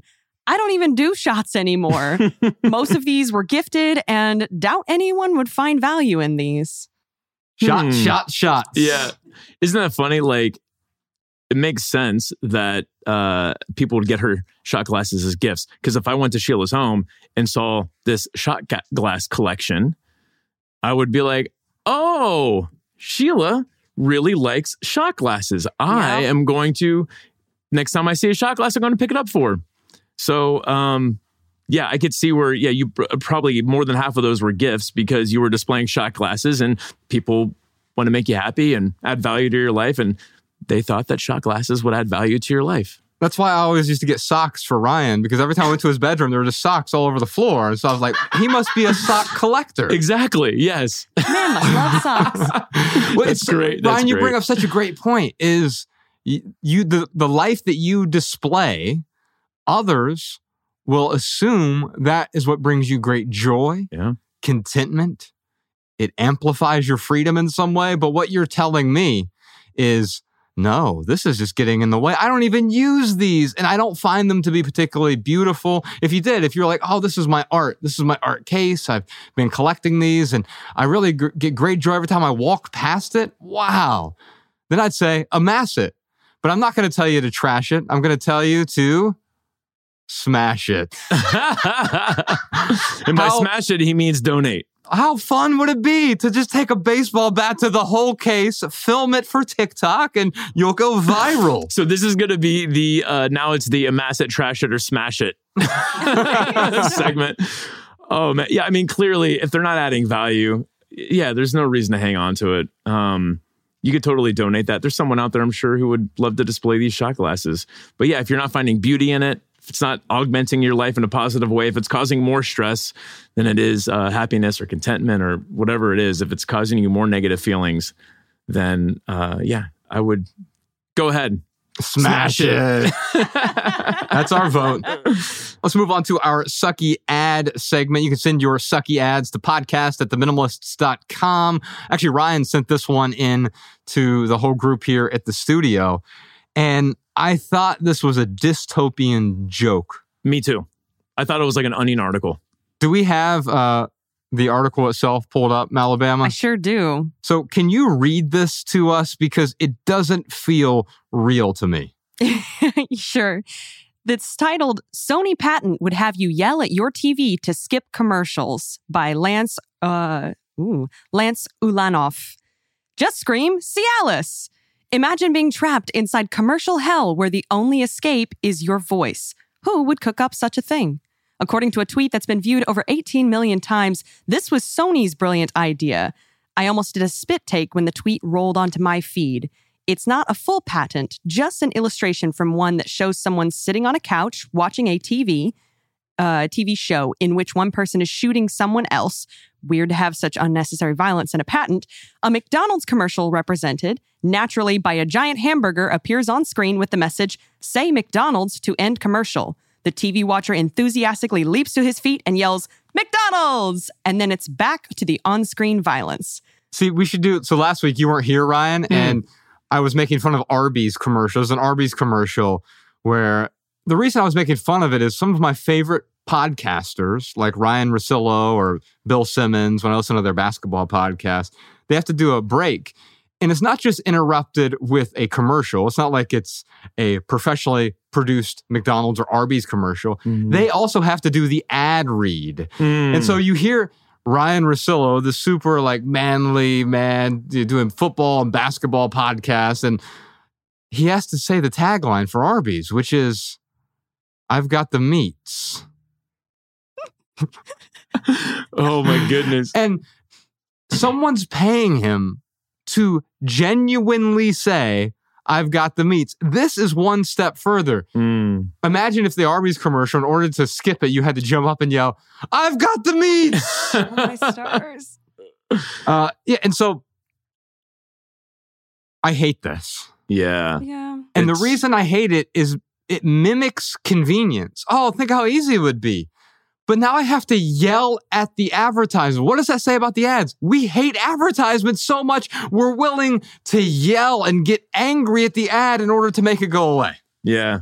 No, this is uh, when I saw it, I thought, yeah, what you thought about it being like some kind of dystopian future. Well, it's it's kind of brilliant for all the wrong reasons because yes, it's it's uh making it more convenient. You don't have to sit through a minute of a commercial or however long commercials are. Um, you can just get through it right away. But you are being indoctrinated Mm-hmm. by using this feature. Mm-hmm. If you're yelling it, and it, you're not going to just yell McDonald's once during that program Yeah. you're going to be yelling it over and over and over, and it is going to be seeping into your subconscious, Mhm. and it is programming you. And, and pretty soon, it's not going to just be yell McDonald's. It's going to be yell quarter pounder with cheese. Right. And now you are programming yourself through your language. One of the ways that is easiest to program someone is if you can get them to repeat an incantation. To incant. This is what cults do, by the way. Mm, They create incantations that then indoctrinate you, endear you to the cult. Aren't we just doing that with the double quarter pounder of cheese or say Whopper three times in order to get this off the screen? I really want a hamburger right now. That's the point. That's the point. Oh, it feels so gross. Yeah, no, it's crazy. I mean, I mean, I'm saying that jokingly, but when you said quarter pounder with cheese, and like it's getting close to lunchtime, Uh huh. I'm like, oh, a hamburger does sound good. Right. Yeah, it's, There you go. It's wild. And if you ha- keep saying it over and over and over, Mm-hmm. oh, think about where you're going for lunch. You know, that's what I want. Yeah, this is like some evil genius stuff that Sony came up with. Let's move on to the Photo Friday home tour. On Friday, I sent you two photos to your inbox if you subscribe to the video version of the private podcast. I got to say this this first one here that Jordan's going to put up here on the screen above my left shoulder is titled She Shed.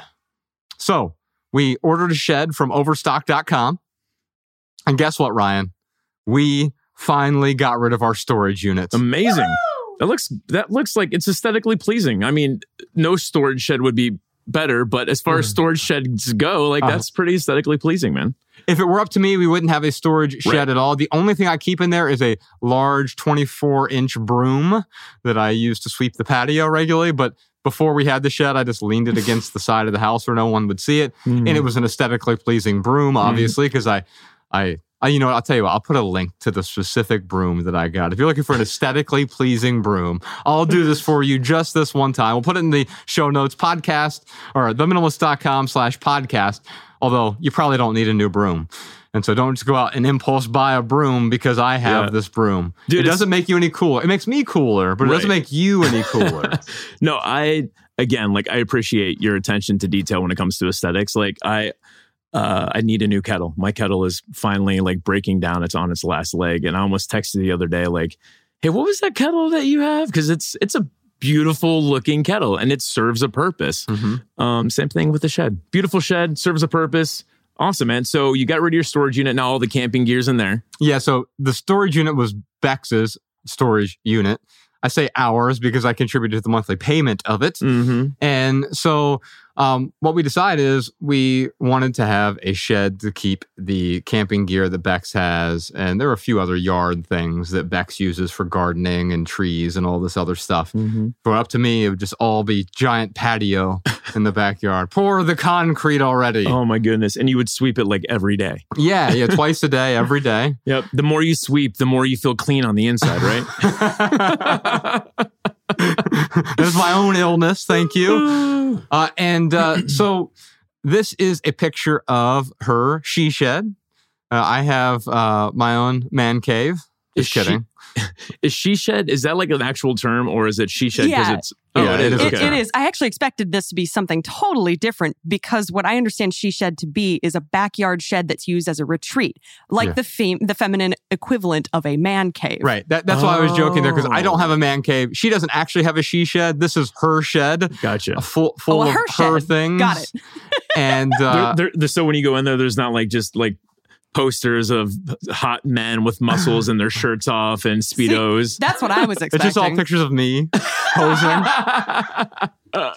Bex is really into me. Thank you, Bex. yeah. But we finally got rid of the storage locker. I want to talk about why real quick because we were paying a monthly fee every month. It was way cheaper than this this shed. When we had to put the shed together, it shows up in two giant, very heavy boxes, Mm. and and then you have to build a foundation underneath it as well, like a gravel foundation. And what you realize is that yes, there are costs associated with storing our things, whether it is so having that camping gear she could have done one of three things. We could have kept it in our bedroom, just sitting there against the wall, taking up space. It would have Yeah. actually become clutter at that point. Even though it was useful, it would have been useful clutter because it was getting in my way. It's Yeah. not useful to me. Mm-hmm. And so Bex is compassionate and understands I don't want this to get in the way for Josh. And so we're going to temporarily put it into a storage locker where we pay 80 bucks a month until we've saved up enough money to not finance, but pay cash for this shed that we can put in the backyard. Mm. We put the, the shed in the backyard. Now all of Bex's camping equipment is there in the backyard in the shed, and also my broom, which is nice, and all of her gardening equipment as well, because I don't want those things to get in the way. We bought a thing to get those things out of the way. However, I want to be clear about this. I don't want to simply use it to hide organized clutter. These all have to be things that still conform to our way of living, which means the just in case rule, the 90 90 rule, the seasonality rule, the emergency items rule, these different rules that we've implemented in our own lives that may or may not work for you. Theminimalists.com slash rule book if you want to download the free rule book for 16 rules for living with less. And we still need to conform to that. It's getting the things out of the way and doing so in an aesthetically pleasing way. There was another option with that camping gear. You could have just camped out in your backyard all the time and put it to use. Ryan, I grew up poor, which was uh, sometimes the electricity would get turned out in the winter, and Mm. that's a lot like camping. Yeah. Uh, it's glamping. I mean, It was rather glamorous, you know. The cockroaches go scattering throughout the house. oh man. So nice. I've got a bonus Ah. picture for you here as well. I called this one the Merchant of Repose. This one is Ella. And uh, this is the other side of our patio. We got these two chairs at the same time, also from overstock.com, not an ad. Uh, but we there were some really, really nice chaise loungers that we wanted from like Design Within Reach, but they were way, way too expensive. We just couldn't afford it. Yeah. And so we just searched for a few months and found one that was relatively comparable, super simple. And the first time I ordered these from overstock.com, ironically, they were out of stock. and so I had to wait for them to come back into stock to actually order them. Yeah. But Ella here is out there. She's basking in the winter sun and she has some Play Doh over her eyes. Is that what that is? Well, you Yeah. know, girls got to treat herself. She just had a uh, oh, that's adorable. she had a me day. Yeah, right.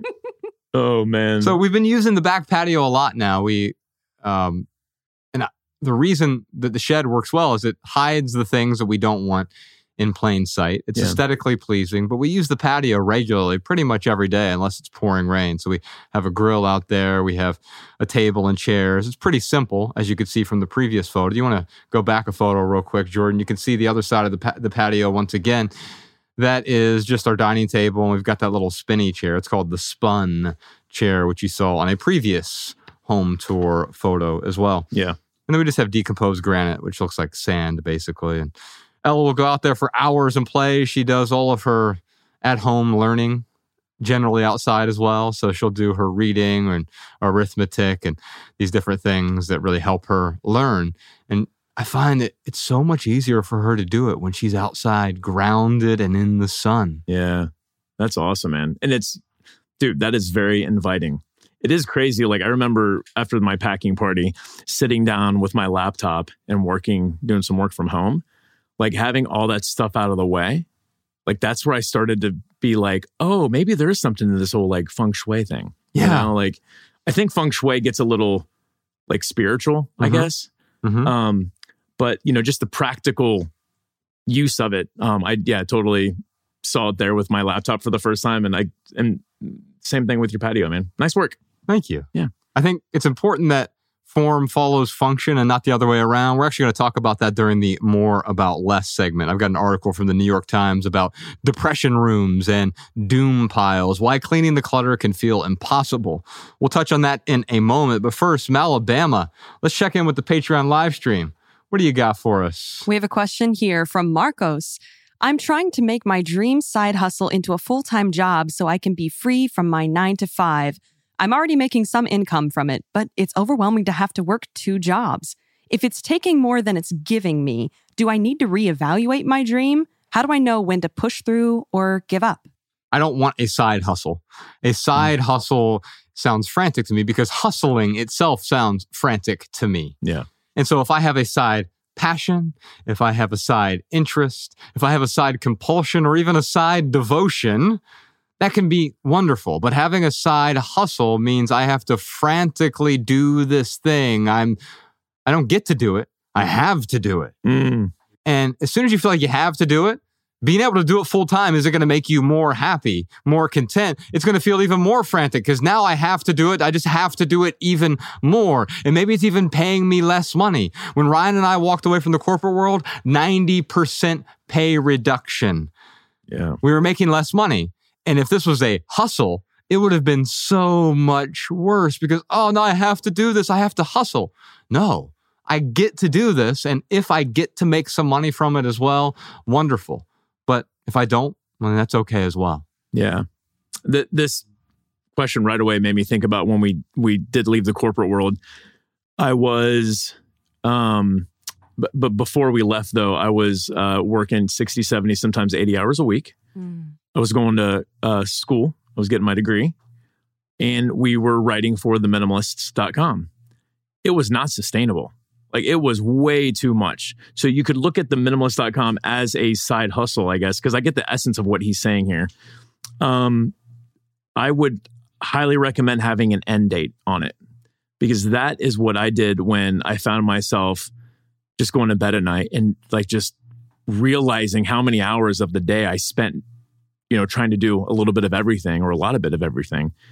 And uh, yeah, it's okay to, you know, take on more than than uh, than you normally could take on, but not if it's in perpetuity, Mm-hmm. because eventually it will it'll start to break down. So get an end date.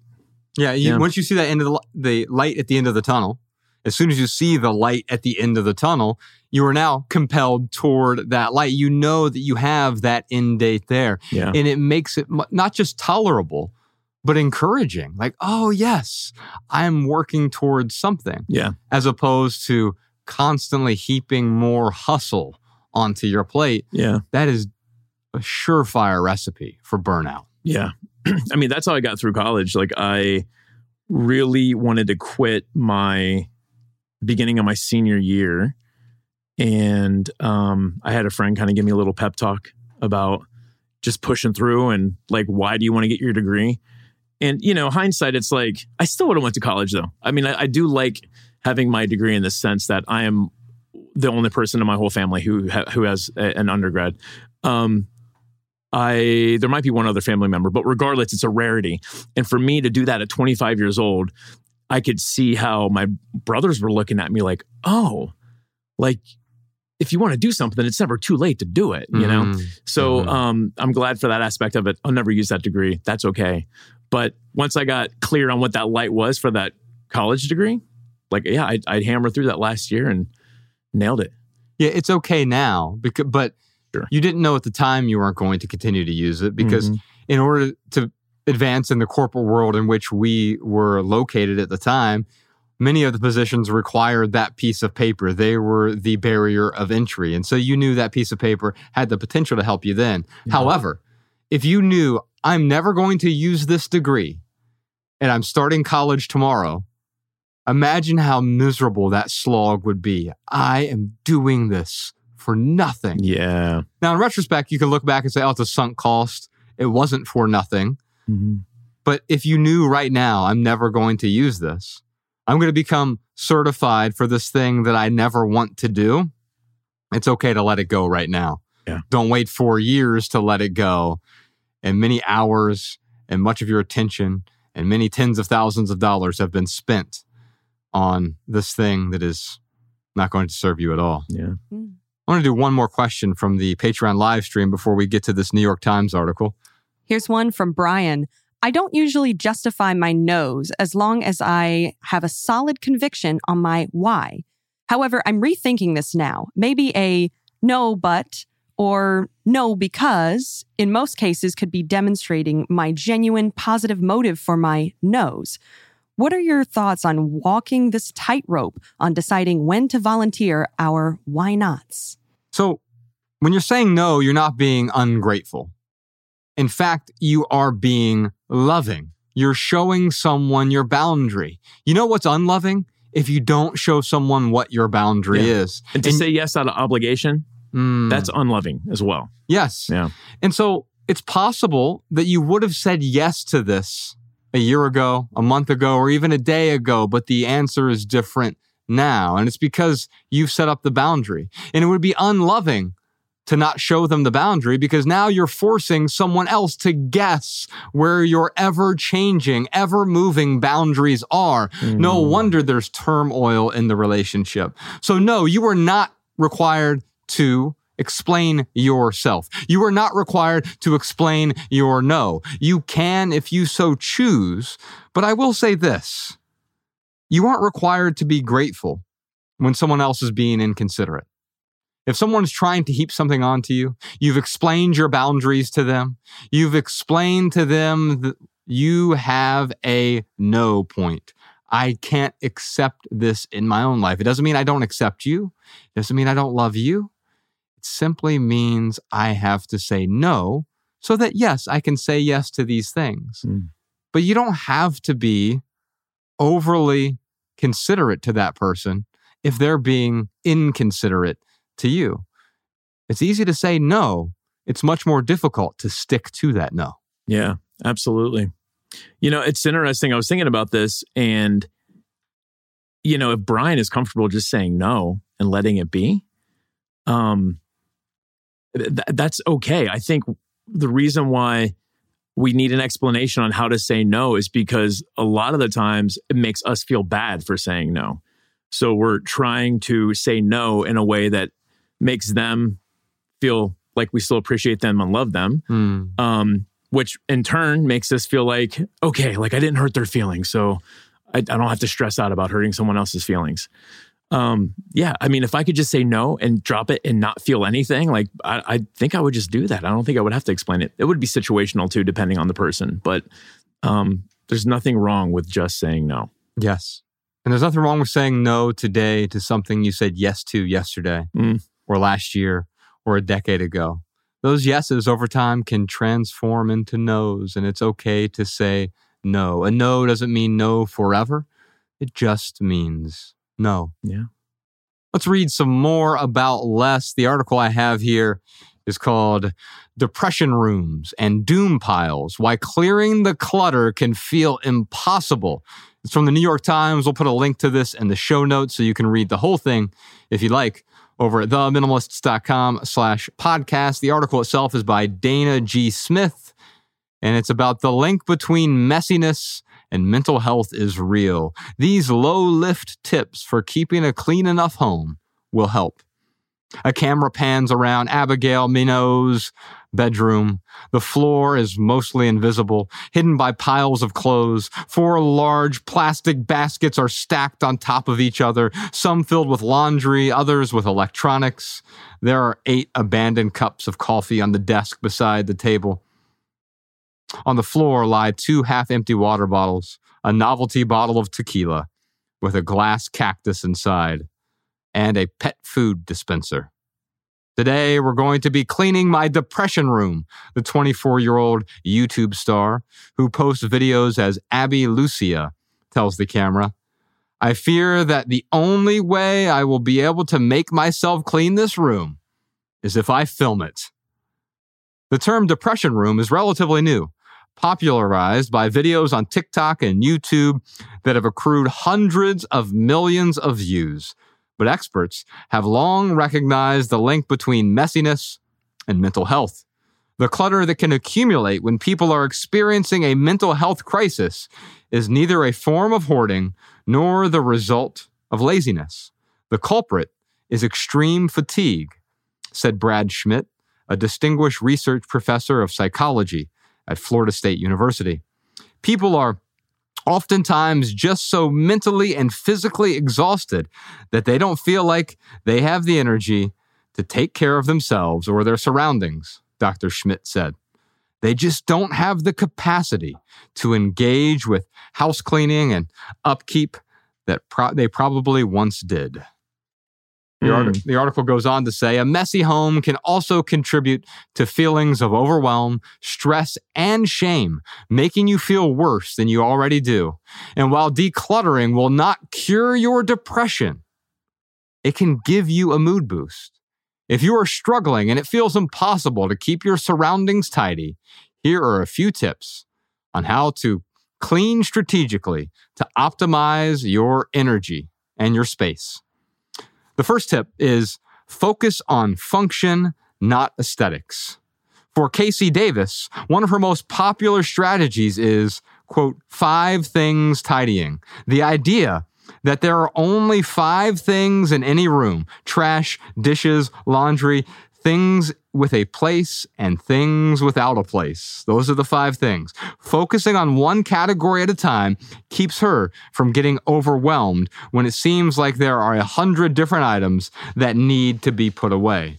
We would call that chunking, moving it down to these chunks. So a phone number is 10 digits, but we mm-hmm. chunk it into three different groups. Right. And it makes it easier to manage than managing all 10 numbers at once. The second tip they have in the article here is make your home work better for you.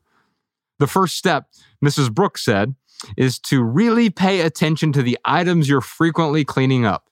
Then find better places for them to live. What I talk to my clients about is a lot uh, about systems, she says.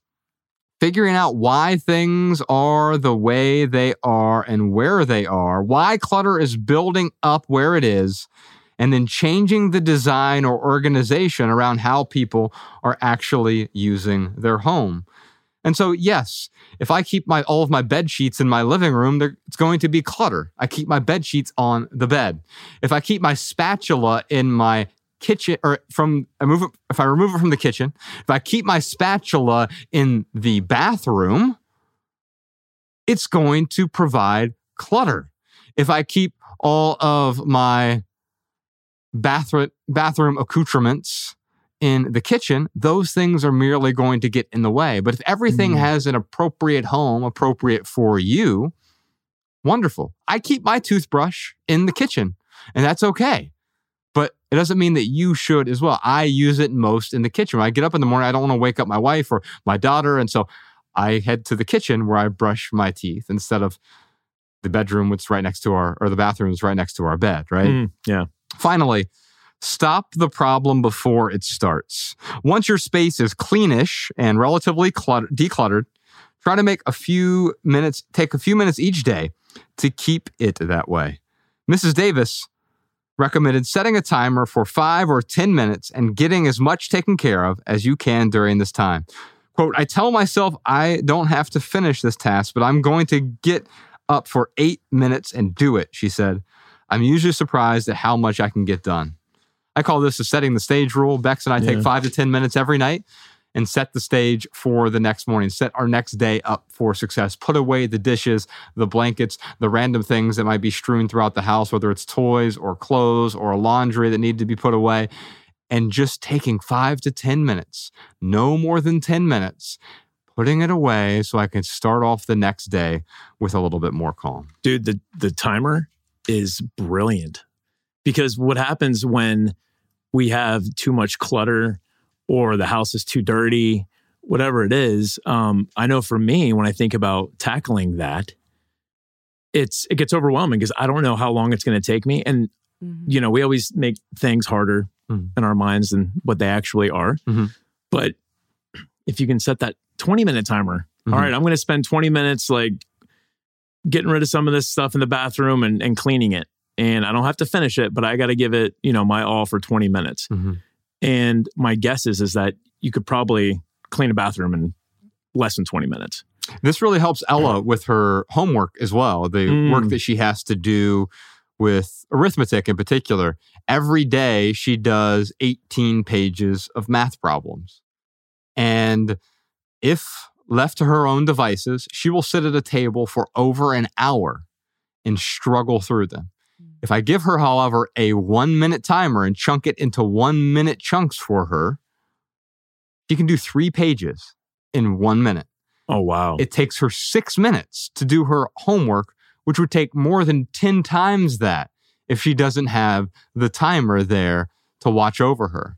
And so we can do that in our own lives as well. I'm Yeah. just going to take five minutes and do this one task. You'll be surprised what you can do. You can clean the bathroom, as you said. You can dust mop the floors. I give myself three minutes to dust mop the floors, and it's just three minutes. Yeah. And I'm so much more contented by that because I've removed the excess clutter that gets in the way, the dust bunnies, the dirt, etc.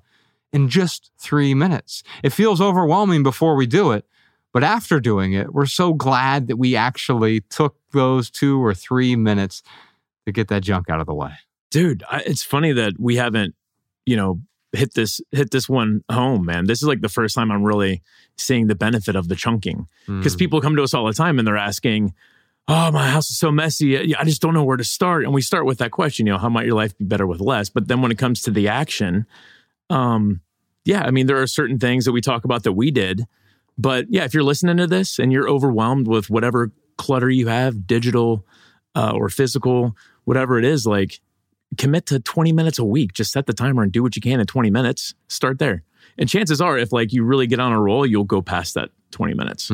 Yeah. There's something really interesting about this I've noticed on YouTube is really popular. It's two different types of videos clean with me and study with me. And I use the study with me. There's Mm. something about the feeling that somebody else is with you, even through a virtual screen, that makes you feel more fueled and more motivated to work or to clean or stay focused on a task. I think Robert Greene talks about that in Mastery. It's like mirror neurons and things like that um yeah that's it's amazing if i do a simple search on youtube there's clean with me when depressed sick or unmotivated 399000 views posted two months ago and they they start there and they go up so there's got to be something to that but you just got to find that system that works whether it's watching somebody else do what you want to do to fuel you or try the chunking Yeah.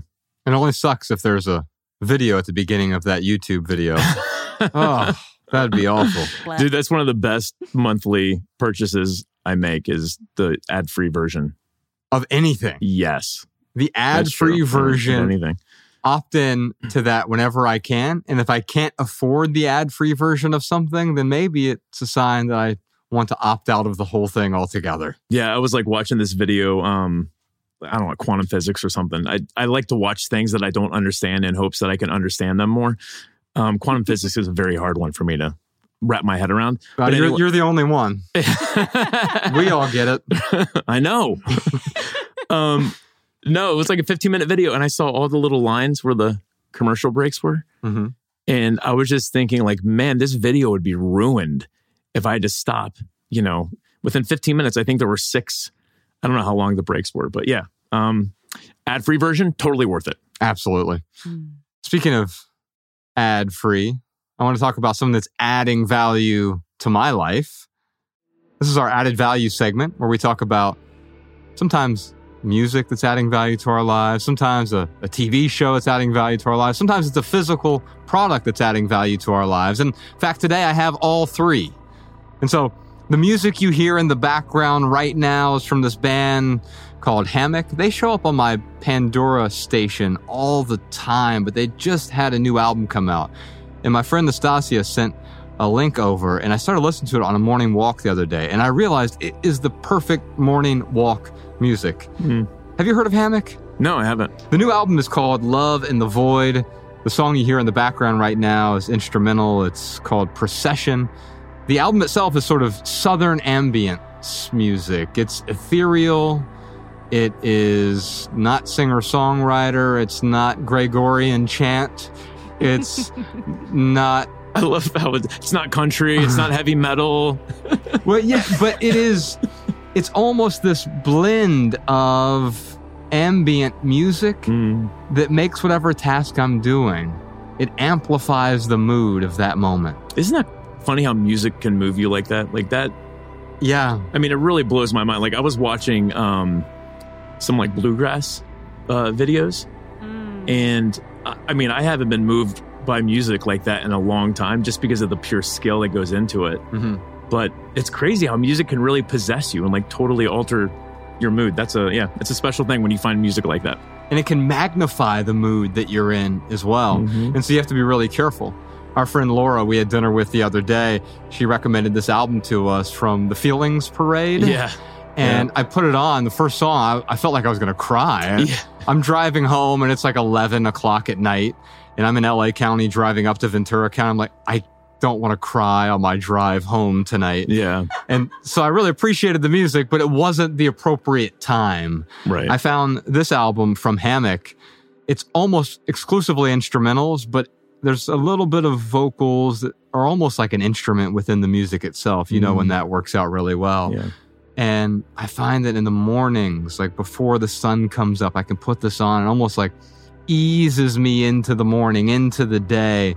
And it's a companion for whatever else I'm trying to do as well, whether it's walking or writing. It can be on in the background and just be that companion with me. That's awesome. Bex and I have been watching this new show. We watched the first season of it. It's called The Old Man. And uh, Jeff Bridges is in it. Oh, I love Bridges. And I met him. Did you really? Yeah, in Montana. Wow. Yeah, I got uh it's a friend of Mariah's family, uh Monte Dolack, who's like a pretty famous artist in Yeah. Montana.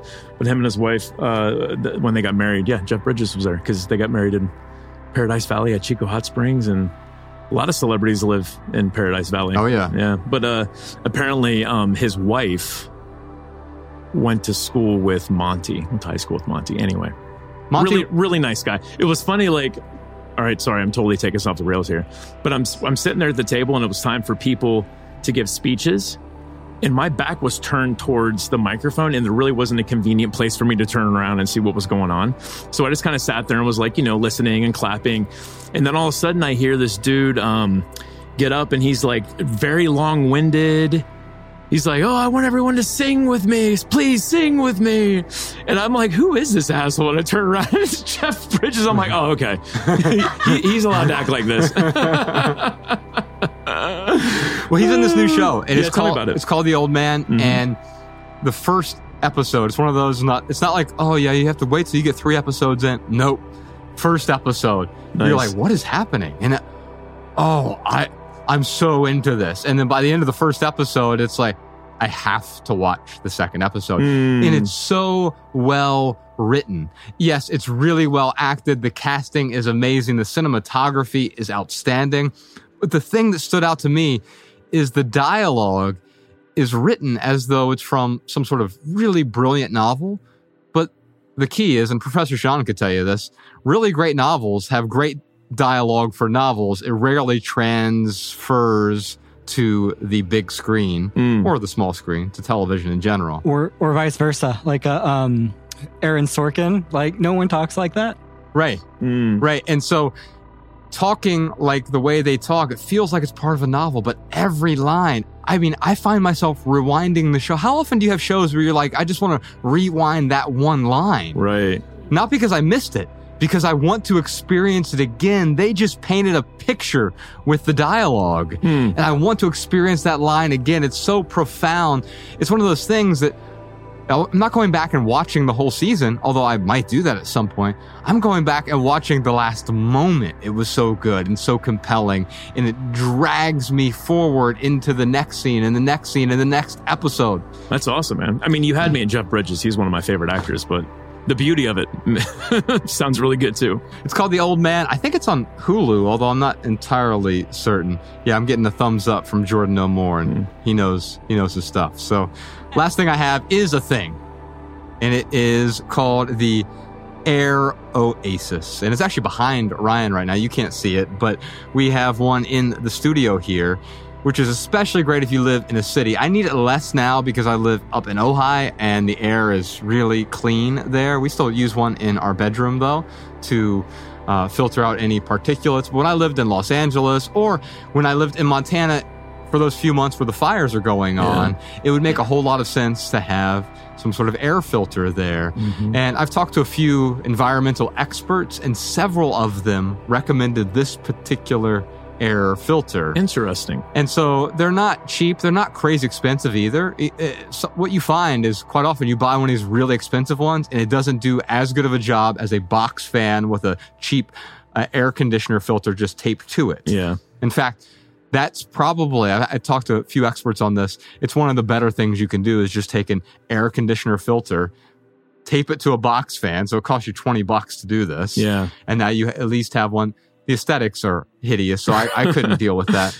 But Air Oasis, we'll put a link to that in the show notes. Not a sponsor of ours. That is one I use. You may not get any value from whatsoever.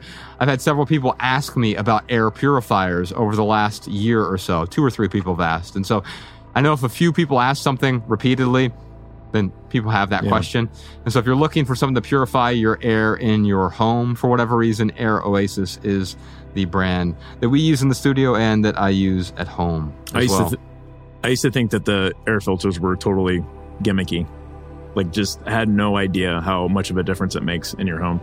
I mean, so it was the the fires that got Mariah and I uh, buying an air filter, and when I noticed was the our dusting when we clean and dust, like, dude, there's hardly any dust. Huge difference. Yeah, crazy. Yeah, same with when I'm sweeping with the the, the dust mop.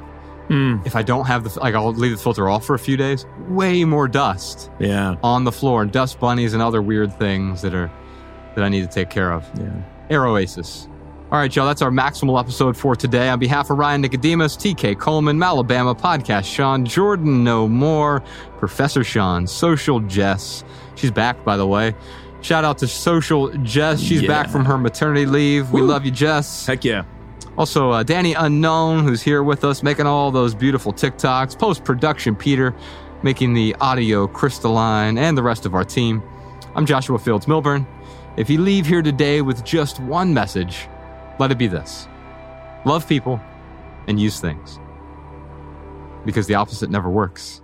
Thanks for listening, y'all. We'll see you next time.